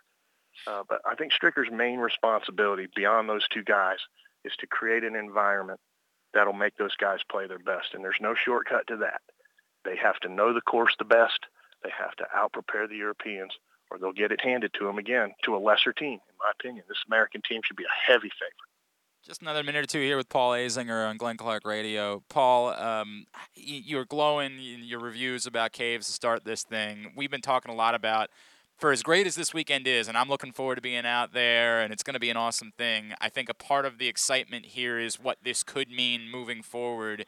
I know that you're they don't go to you to make these decisions, but like, do you get Right. the sense that this really isn't as long as nothing goes wrong there's no, there's no disaster this weekend out of caves this really is an opportunity for this to be the home of future BMW championships maybe a I don't know PGA championship at some point do you feel like this is an opportunity for Caves and Baltimore to elevate itself in the golfing landscape moving forward Yeah, and, and the way I, I look, absolutely it is. And, you know, I, it's nice to come here and see infrastructure. You know, since March of 2020 when we had the shutdown, you know, I, we haven't seen infrastructure at any tournament. And here we have got grand scans and corporate hospitality. It's so great to see this out here. But I, I would think that Caves Valley could lobby for a uh, Ryder Cup as well. Hmm. any of those tournaments because of the way that it's built. Most of the greens sit down and and the fairways are, are the you know they're low and it's it's uh, like every hole's in a valley, Caves Valley. It's like every hole sits down in a valley, huge natural spectator mounds all over the property here. And I can imagine what it would sound like hearing those rowdy fans screaming through these oak trees. It, it would be incredible. It'd sound like a gust out here. Uh, I would love to see them take a crack at a Ryder Cup or a, or a PGA Championship. Drew, I'll, I'll let you have final word because I, Yeah, I, I- I know you're. Yeah. I just wanted to ask you. You're one of the rare guys, one of the rare major champions that didn't gravitate to the senior tour, to the Champions Tour. Wh- Why was that?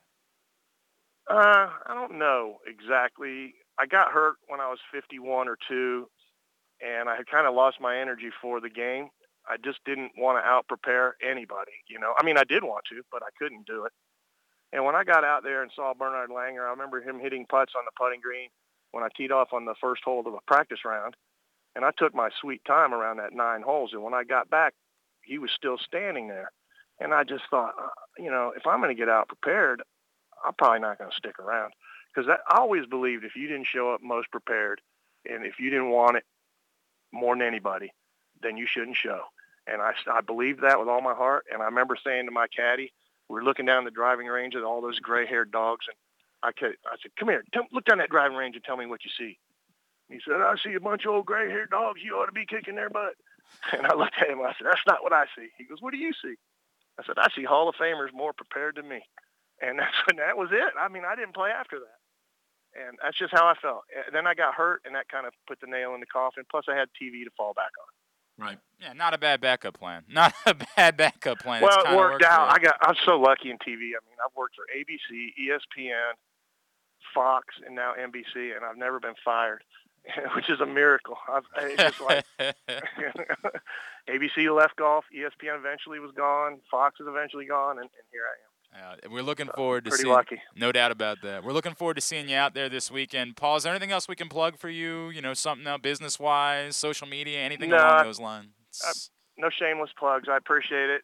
Um, just enjoy the week. It should be a good one. The top 70 show ponies are here.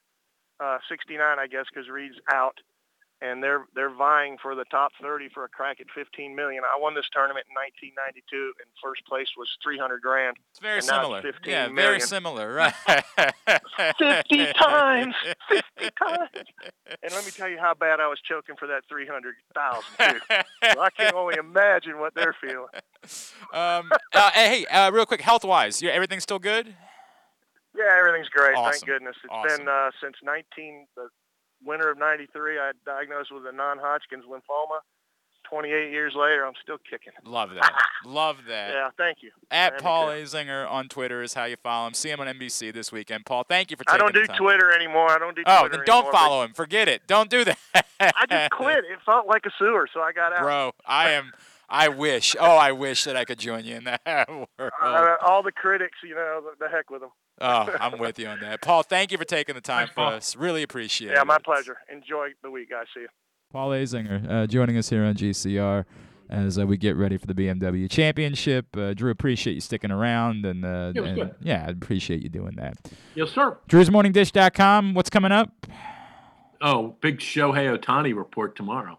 Right, you're going wait. out, going out to What see What did he do last night? Uh, hitting wise, didn't follow the Well, they, game. they walked do. him. He singled in the eighth. Yeah, they, they walked him in the third inning in an, of an eight-one. Struck game. out in the first. Now Spencer he will hit tonight, right? And pitch. Yeah, That's yeah, that's assuming, the way they use him. he's- They typically use him as If not, I'm going to raise. You know, you're I'm gonna going demand your money back. A pound on the dugout. right. Go over there getting Joe Maddon. Is it still Joe Maddon? Is Joe Maddon still the manager of the Yeah, he's Angels? still managing. Go over and get in his face about all of that. All right, buddy. At it's a hooded four iron on All right. Twitter. Uh, are you are like why? Where are you out there this weekend at all? I'm or- going tomorrow and Friday. You're going I, tomorrow I- and Friday, I got okay. some other stuff going on Saturday and Sunday, but I'll be out there tomorrow and Friday. right. Where are you going to be on Friday? I might be there. Um, text me. I'll be around. Uh, I'm taking Ethan on Friday. Very cool. Very cool. Very Yeah. cool. All right, buddy. We'll talk to you next week. All right. Thank you, sir. Hey, boys.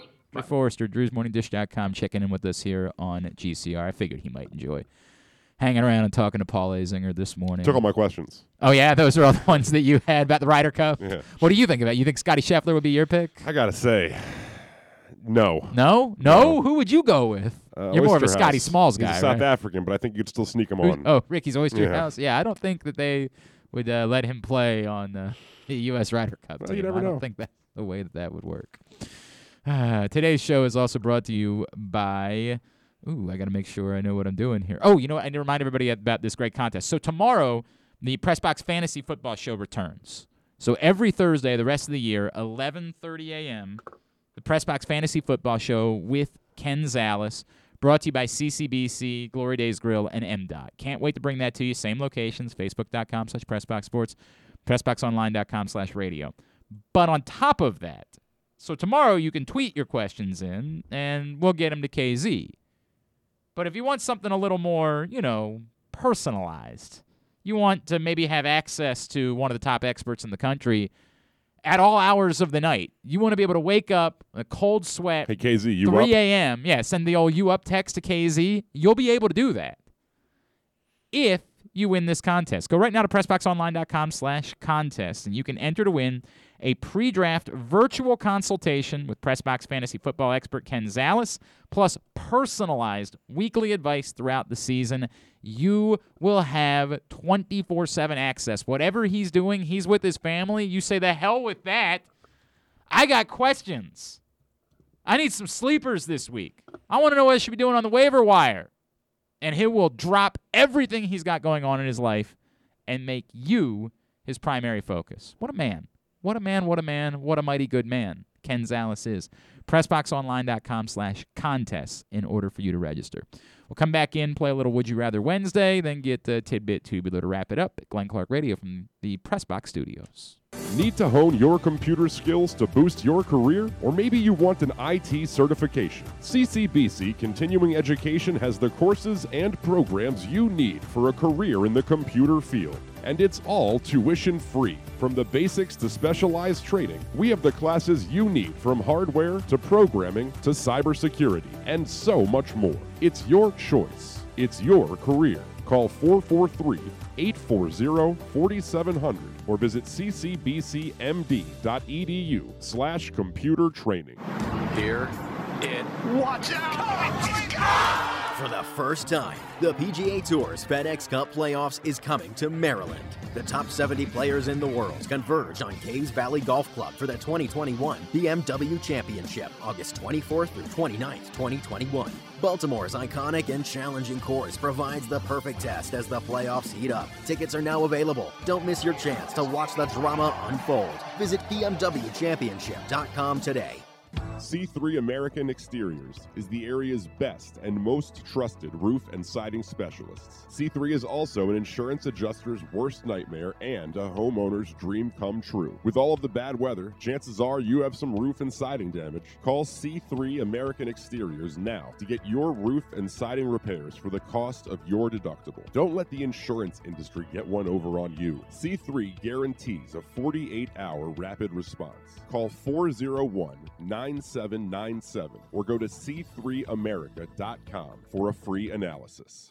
As one of only seven equestrian events of its kind, the inaugural Maryland Five Star at Fair Hill will give you unparalleled access to Olympic athletes in action. Come see the world's best horses and riders compete at the new Fair Hill Special Event Zone this October 14th through 17th in Elkton, Maryland. Don't miss the exhilarating cross country competition, the elegance of dressage, and the precision of show jumping. There's something for the whole family, including great shopping, the Fresh Food Fest, beer, wine, and spirit showcase, and so much more. Come enjoy a beautiful fall day at the Maryland Five Star at Fair Hill, October 14th through 17th. Buy your tickets now at maryland5star.us with the number 5. This is how you get a premium cup of coffee. Better and faster than the drip, drip, drip method. And way better than a large urn of lukewarm coffee made who knows when. At Royal Farms, our new Swiss made coffee machines grind fresh, premium beans on the spot and then brew them one cup at a time for the freshest, most flavorful cup of premium coffee you can buy. This is Royal Farms coffee. It's better because it's the freshest coffee in the world. Real fresh, real fast. Royal Farms. Sports and Social Maryland is bringing the ultimate fan experience to you at Live Casino and Hotel. We take sports viewing to the next level with a massive 100 foot media wall, 47 foot big screen, 40 HD TVs, extensive beer selection, big eats, in venue gaming, bowling, and more. The perfect destination for sports enthusiasts and fun seekers. We're raising the sports bar at Sports and Social Maryland. Come see for yourself. Book your table now at sportssocialmd.com. That's sportssocialmd.com. It's Window Nation's 15th year anniversary. During August, all customers that get an in home estimate will be entered to win your home project for free. That's correct, a chance to win free, top of the line, energy efficient Window Nation windows installed by experts with over 15 years' experience that will keep your home cool during the summer months and warm during the colder months. If you don't win, get half of your windows free with their buy two windows and get two free deal. Plus, pay nothing for two full years. Call 866 90 Nation or visit windownation.com. Tell them Glenn Clark sent you. Tweet us at Glenn Clark Radio. 21st Century Talk Radio at glennclarkradio.com. glennclarkradio.com. All right, back in here at GCR. You know, three years ago today was a uh, significant date in uh, the history of this show. This was the date that I had to attend the Smash Mouth concert because Ah, I. Lovely day. God, it was. I still have the scars. I still, every now and then, feel a little bit of the PTSD associated with that particular You had event. fun. I did not. I want to make that abundantly You clear. You had There are a lot of things about it. Fun, not one of them. Fun, very much not one of them. Hey, uh, that was at the state fair. I can think of a much better way to spend some time at the state fair this year. It would be hanging out at the Purple Takeover with the football stars of the future, present, and past here in Baltimore and Great 8's memorabilia as they're bringing Lenny Moore, Odafe Oweh, Hollywood Brown, Ronnie Stanley, Ben Cleveland, etc. to the state fair. There is a ticket available. It starts this weekend. So if you want to take advantage of the $350 all you can meet. Oh, that's a great. Why did we not think of that? An all you can meet ticket. I got to talk to Chris, man. That was a huge miss on his part. You want to get that all you can meet ticket for 350 bucks. It covers pictures and autographs with everybody. And if you know anything about this business, getting 10 of these for that price, that ain't happening. That's not the way that works. It's still available right now. Great8smemorabilia.com. The word great, the number 8, the letter S, memorabilia.com. You can meet them all. Other options or pick who it is that you want to meet. Perhaps you just want to meet Odafe Oweh. He's new. You haven't had a chance to meet him yet. You can do that, but you got to go purchase your meet and greet ticket right now. Great8smemorabilia.com is the way to do it. Again, the word great, the number 8, the letter S, memorabilia.com in order to get your tickets. All right, here we go. Uh, would you rather Wednesday? I don't think you ever got your answering, uh, Kyle, on the Rays Angels not. one. No. Um, man, probably go with the Rays. It's while it's undeniably tremendous to be able to see players of Trout and Ohtani's caliber. I have a pretty deep appreciation for what the Rays are able to do developmentally, um, and this the pipeline of talent that they are able to pump into their major league roster. Um, you're going to see exciting players pretty much all the time in Tampa that are more often than not going to be uncompetitive and winning teams. Um, the fact that they tear your heart out from time to time, tough, no doubt. But that pain is replaced by your Wander Francos, your Shane McClanahan's, your Yeah. host of guys that your Brandon Lowe's, host of guys who stake claim to being some of the more productive and exciting players in baseball. And People are all over the place with this one, and that's why I, I like the question. Ohtani being, I mean, I'm more enticed by the prospect of Ohtani than Trout for what it's worth. Mm, I don't know that I'm any more by that. I, I'm not. I think it's unique, but I don't think it makes me any more enticed. Like I. I mean, you're seeing you're seeing it once in a life, and I get they're both Th- arguably once in a lifetime. Mike. Trout is a, a but it's a different kind of once in a lifetime. You're talking about somebody who redefines what you thought was possible in baseball. uh, under understood, but still to this point, kind of an anomaly. Sure, but that doesn't change that it's your anomaly. I understand that, I understand that. Um, I'm, I'm. This is a weird one to me. Like, I and and Paul, for example, Paul from Movie Lando agrees with you. Despite the crappy stadium they play in, I'll take being a Rays fan, Longoria, etc. Go, By the but way, then climate you, control still not the worst thing in the world. you get to see new superstars like a yeah, but it's it's an eyesore. It's it's a you mean? miserable place to watch a baseball How do game. you- how do you it's god awful. They got orange juice Yeah. everywhere. No, no, they don't really. Uh, you get to see new superstars like Arozarena and Franco uh, take their place.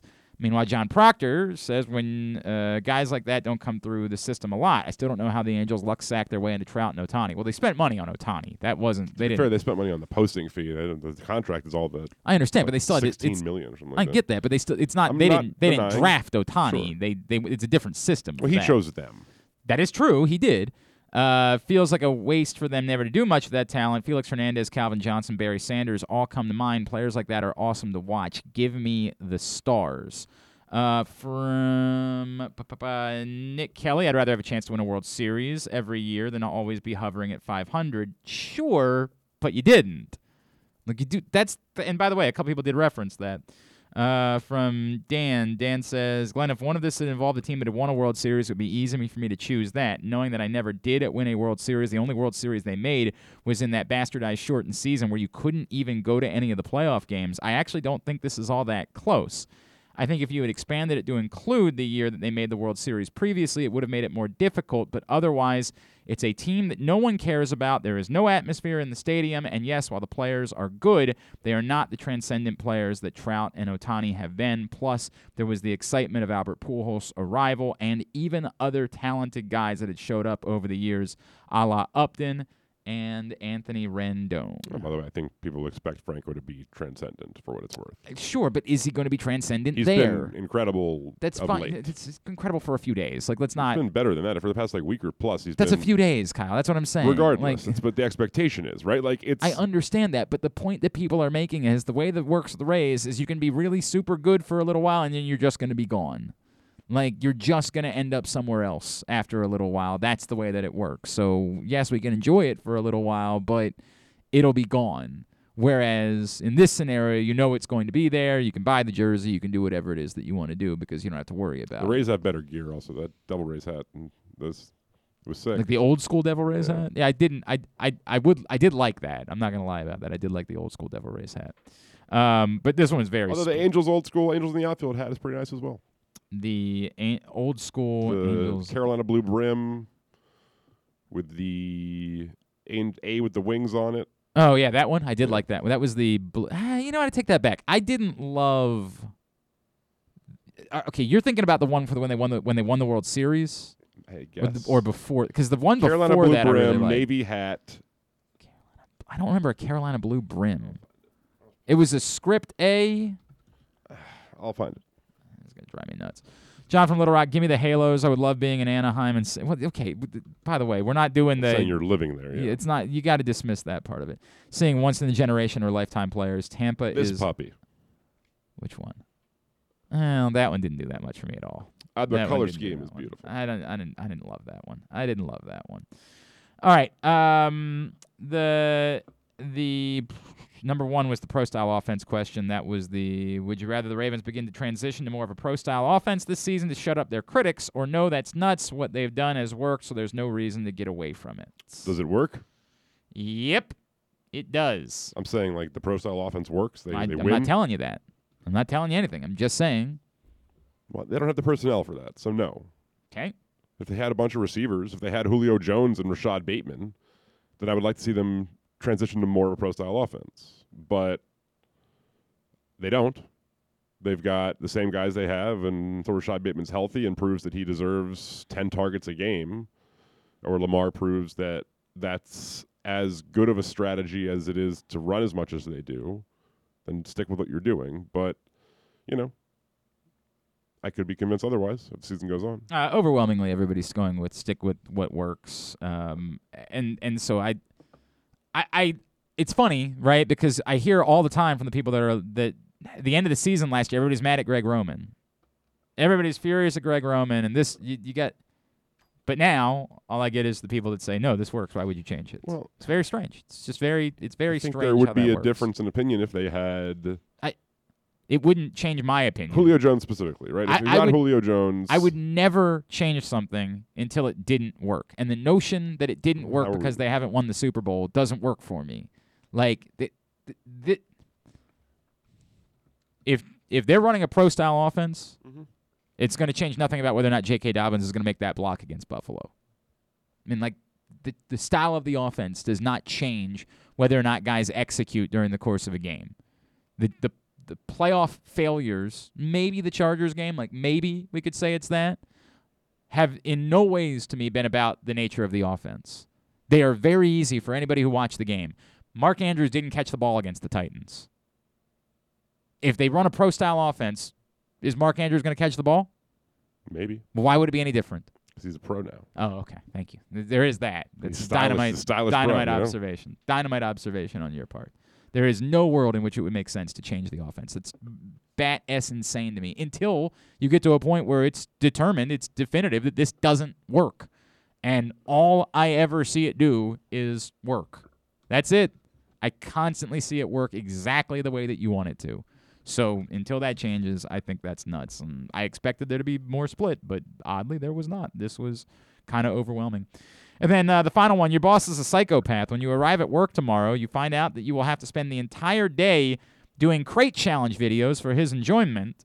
Or you walk into your offense to find two of these giant centipedes that have been floating around Reddit for the last couple of days. That sucker right there. That sucker right there waiting for you, and you cannot leave the office for the entire day. Great challenge. Why? Well, those look awful. Yeah, they do look awful, but the other side, you're definitely going to end up hurting yourself very quite badly. Or I'm a legend. No, you're not. I want to make make sure that this is. You don't this know is that. no, you're There not. are people who've completed You're it. going to hurt yourself quite lady who it badly. on high heels. Badly. Great, good for her. You're going to hurt yourself quite badly. You didn't say that was part of it. You- oh, I know because I have a brain. You can do this with reason. You're going to hurt yourself quite badly. Look, I'll roll the dice. Okay, okay, dog. Okay. Do I get a gun to kill the centipedes? No, you don't. Am I allowed you- to kill them? No, you're not allowed to kill them. They So, have to stay in the office all day. No, screw that. Those are gross. I understand they're gross, Kyle. I'm very aware of that. doing the challenge, is it? No, it's just you. Yeah, well, you I'll have do to it. do it all day, it. all day. By the way, uh, are we still? Is Drew still on Facebook Live? No. You Oh, sure? yeah, yeah. yeah. Maybe we should fix that. Think he looks good. Maybe Remember? we should. We gotta tell that. Paul he looks good. Jesus. Anyway, He did look good though. good for him. God bless His him. makeup God done well. that He looked good. All right, continue get me your responses throughout the day at Glenn Clark Radio on Twitter, Facebook.com slash Glenn Clark Radio. Somebody is winning a $20 gift card to Holy Frijoles right here in Hampden. I love them. If you have not picked up the new print issue of Pressbox yet, encourage you to do that. It's available for free right now at your neighborhood Royal Farms, any of the hundreds of locations around town where you find Pressbox, or read it all. PressBoxOnline.com. Of course, Marlon Humphrey on the cover. Great story from Bo Smolka about where he is as far as the lineage of great defensive players in Ravens history. Again, go pick that up right now for free at your neighborhood Royal Farms or everywhere else around town where you find Pressbox. Tidbit brought to you today by Window Nation. All throughout August, they're celebrating the 15th anniversary. All customers that get an in home estimate will be entered to win your home project for free. Or buy two windows and get two free, plus pay nothing for two full years. 866 90Nation or visit windownation.com. Tidbit of the day. Well, just started off by saying this: the Ravens have more wins this month than the Orioles. They don't actually, th- these aren't actually wins. They have wins, Glenn. They don't. They have wins. Of course, we've been discussing the notion of 40 passes, 50 passes. Jeremy Fowler was- For quarterbacks under that context. And, well, you might not be surprised to hear that not many quarterbacks are successful Almost in none. that context. For what it's worth, well, it's probably not all surprising that Tom Brady is one of the few who is. In his career, throwing 50 or more times, he's 19 and 9. Not too shabby. Not too shabby. Among those who have also attempted that many passes, well, of course, Drew Brees, not surprising that he did it in 19 games. Well, he only won four of them. And in 17 games, Peyton Manning only won four of them. All things considered, not a great strategy. Dan Marino still tried it you know, 16 times, and he won five, so he's better than that. Okay. That said, So there what you're saying is definitively Dan Marino is better than Peyton Manning. By the way, Mahomes in times where he's thrown 40 or more, yeah, 16 and five in his Ah. career. Not too shabby. Not too shabby. One and one when throwing 50 or That's- more times. Just 50 is not a good number. One and one. That's a 500 record. Uh, legally speaking, yes. There are, including Tom Brady, two other quarterbacks in NFL history with at least a 500 record in games where they throw the ball 50 times. I will set it at a minimum of 10 games, though this player did it more than that. Ben Roethlisberger. No, not great, actually, when throwing that many times. Really? When he throws 40 times, Roethlisberger, and this is in 2015, this stat was, so I'm sure he hasn't gotten better. When he's thrown 40 times, he was only 10 and 27.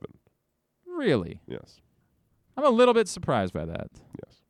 Uh, Brett Favre. Nope. Aaron. Rodgers. Nope. We're looking for 50 here, by the way. I understand that. Like Rodgers doesn't throw 50 that many times. Not not often, but I'm gonna guess that he's done it. Nope. I don't know that, by the way. So, probably. Phil Rivers. Nope. This player was an even 11 and 11 in such games.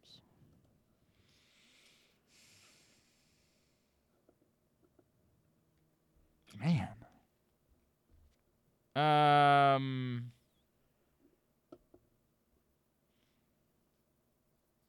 Ah man, I, I, uh, I mean, I'm Joe Montana. Nope. John Elway. Nope. Jim Kelly. Nope. Troy Aikman. Nope. Steve Young, because Nope. it's always Steve Young.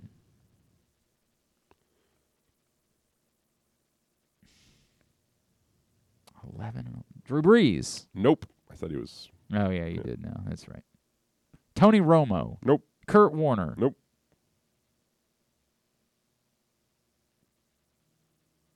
I mean, just how random is this? Yeah, he was once very highly thought of. He was once. I don't know what that means. Donovan McNabb. Nope. Carson Palmer. Nope. He was once very highly thought of. He's still pretty highly thought of. He's just not playing football.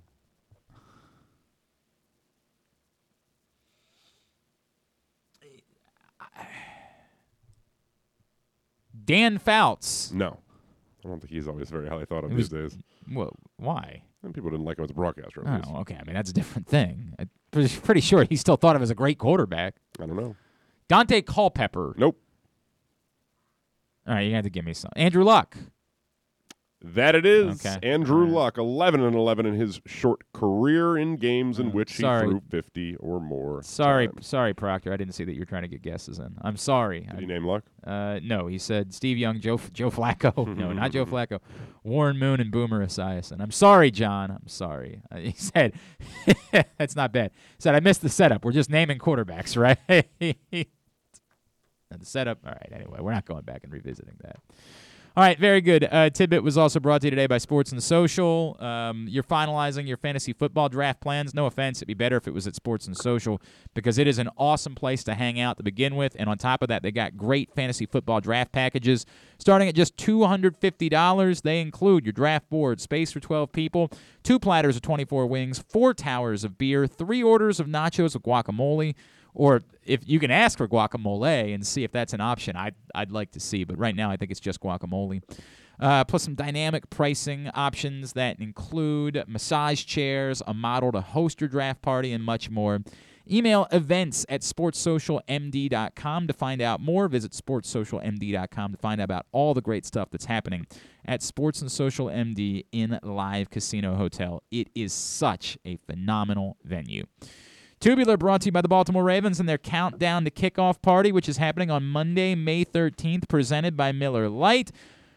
A live performance by All Time Low right there at M&T Bank Stadium. Plus, you can watch the Ravens Raiders game on the Ravens Vision boards. Visit BaltimoreRavens.com slash kickoff for tickets. They're just 10 bucks as long as you get them before the 13th. And parking is free. Concessions will be open. It's going to be an awesome time. They're going to do all of the in-game entertainment. There's absolutely zero reason why you shouldn't be at this event. Again, BaltimoreRavens.com slash kickoff in order to find out more.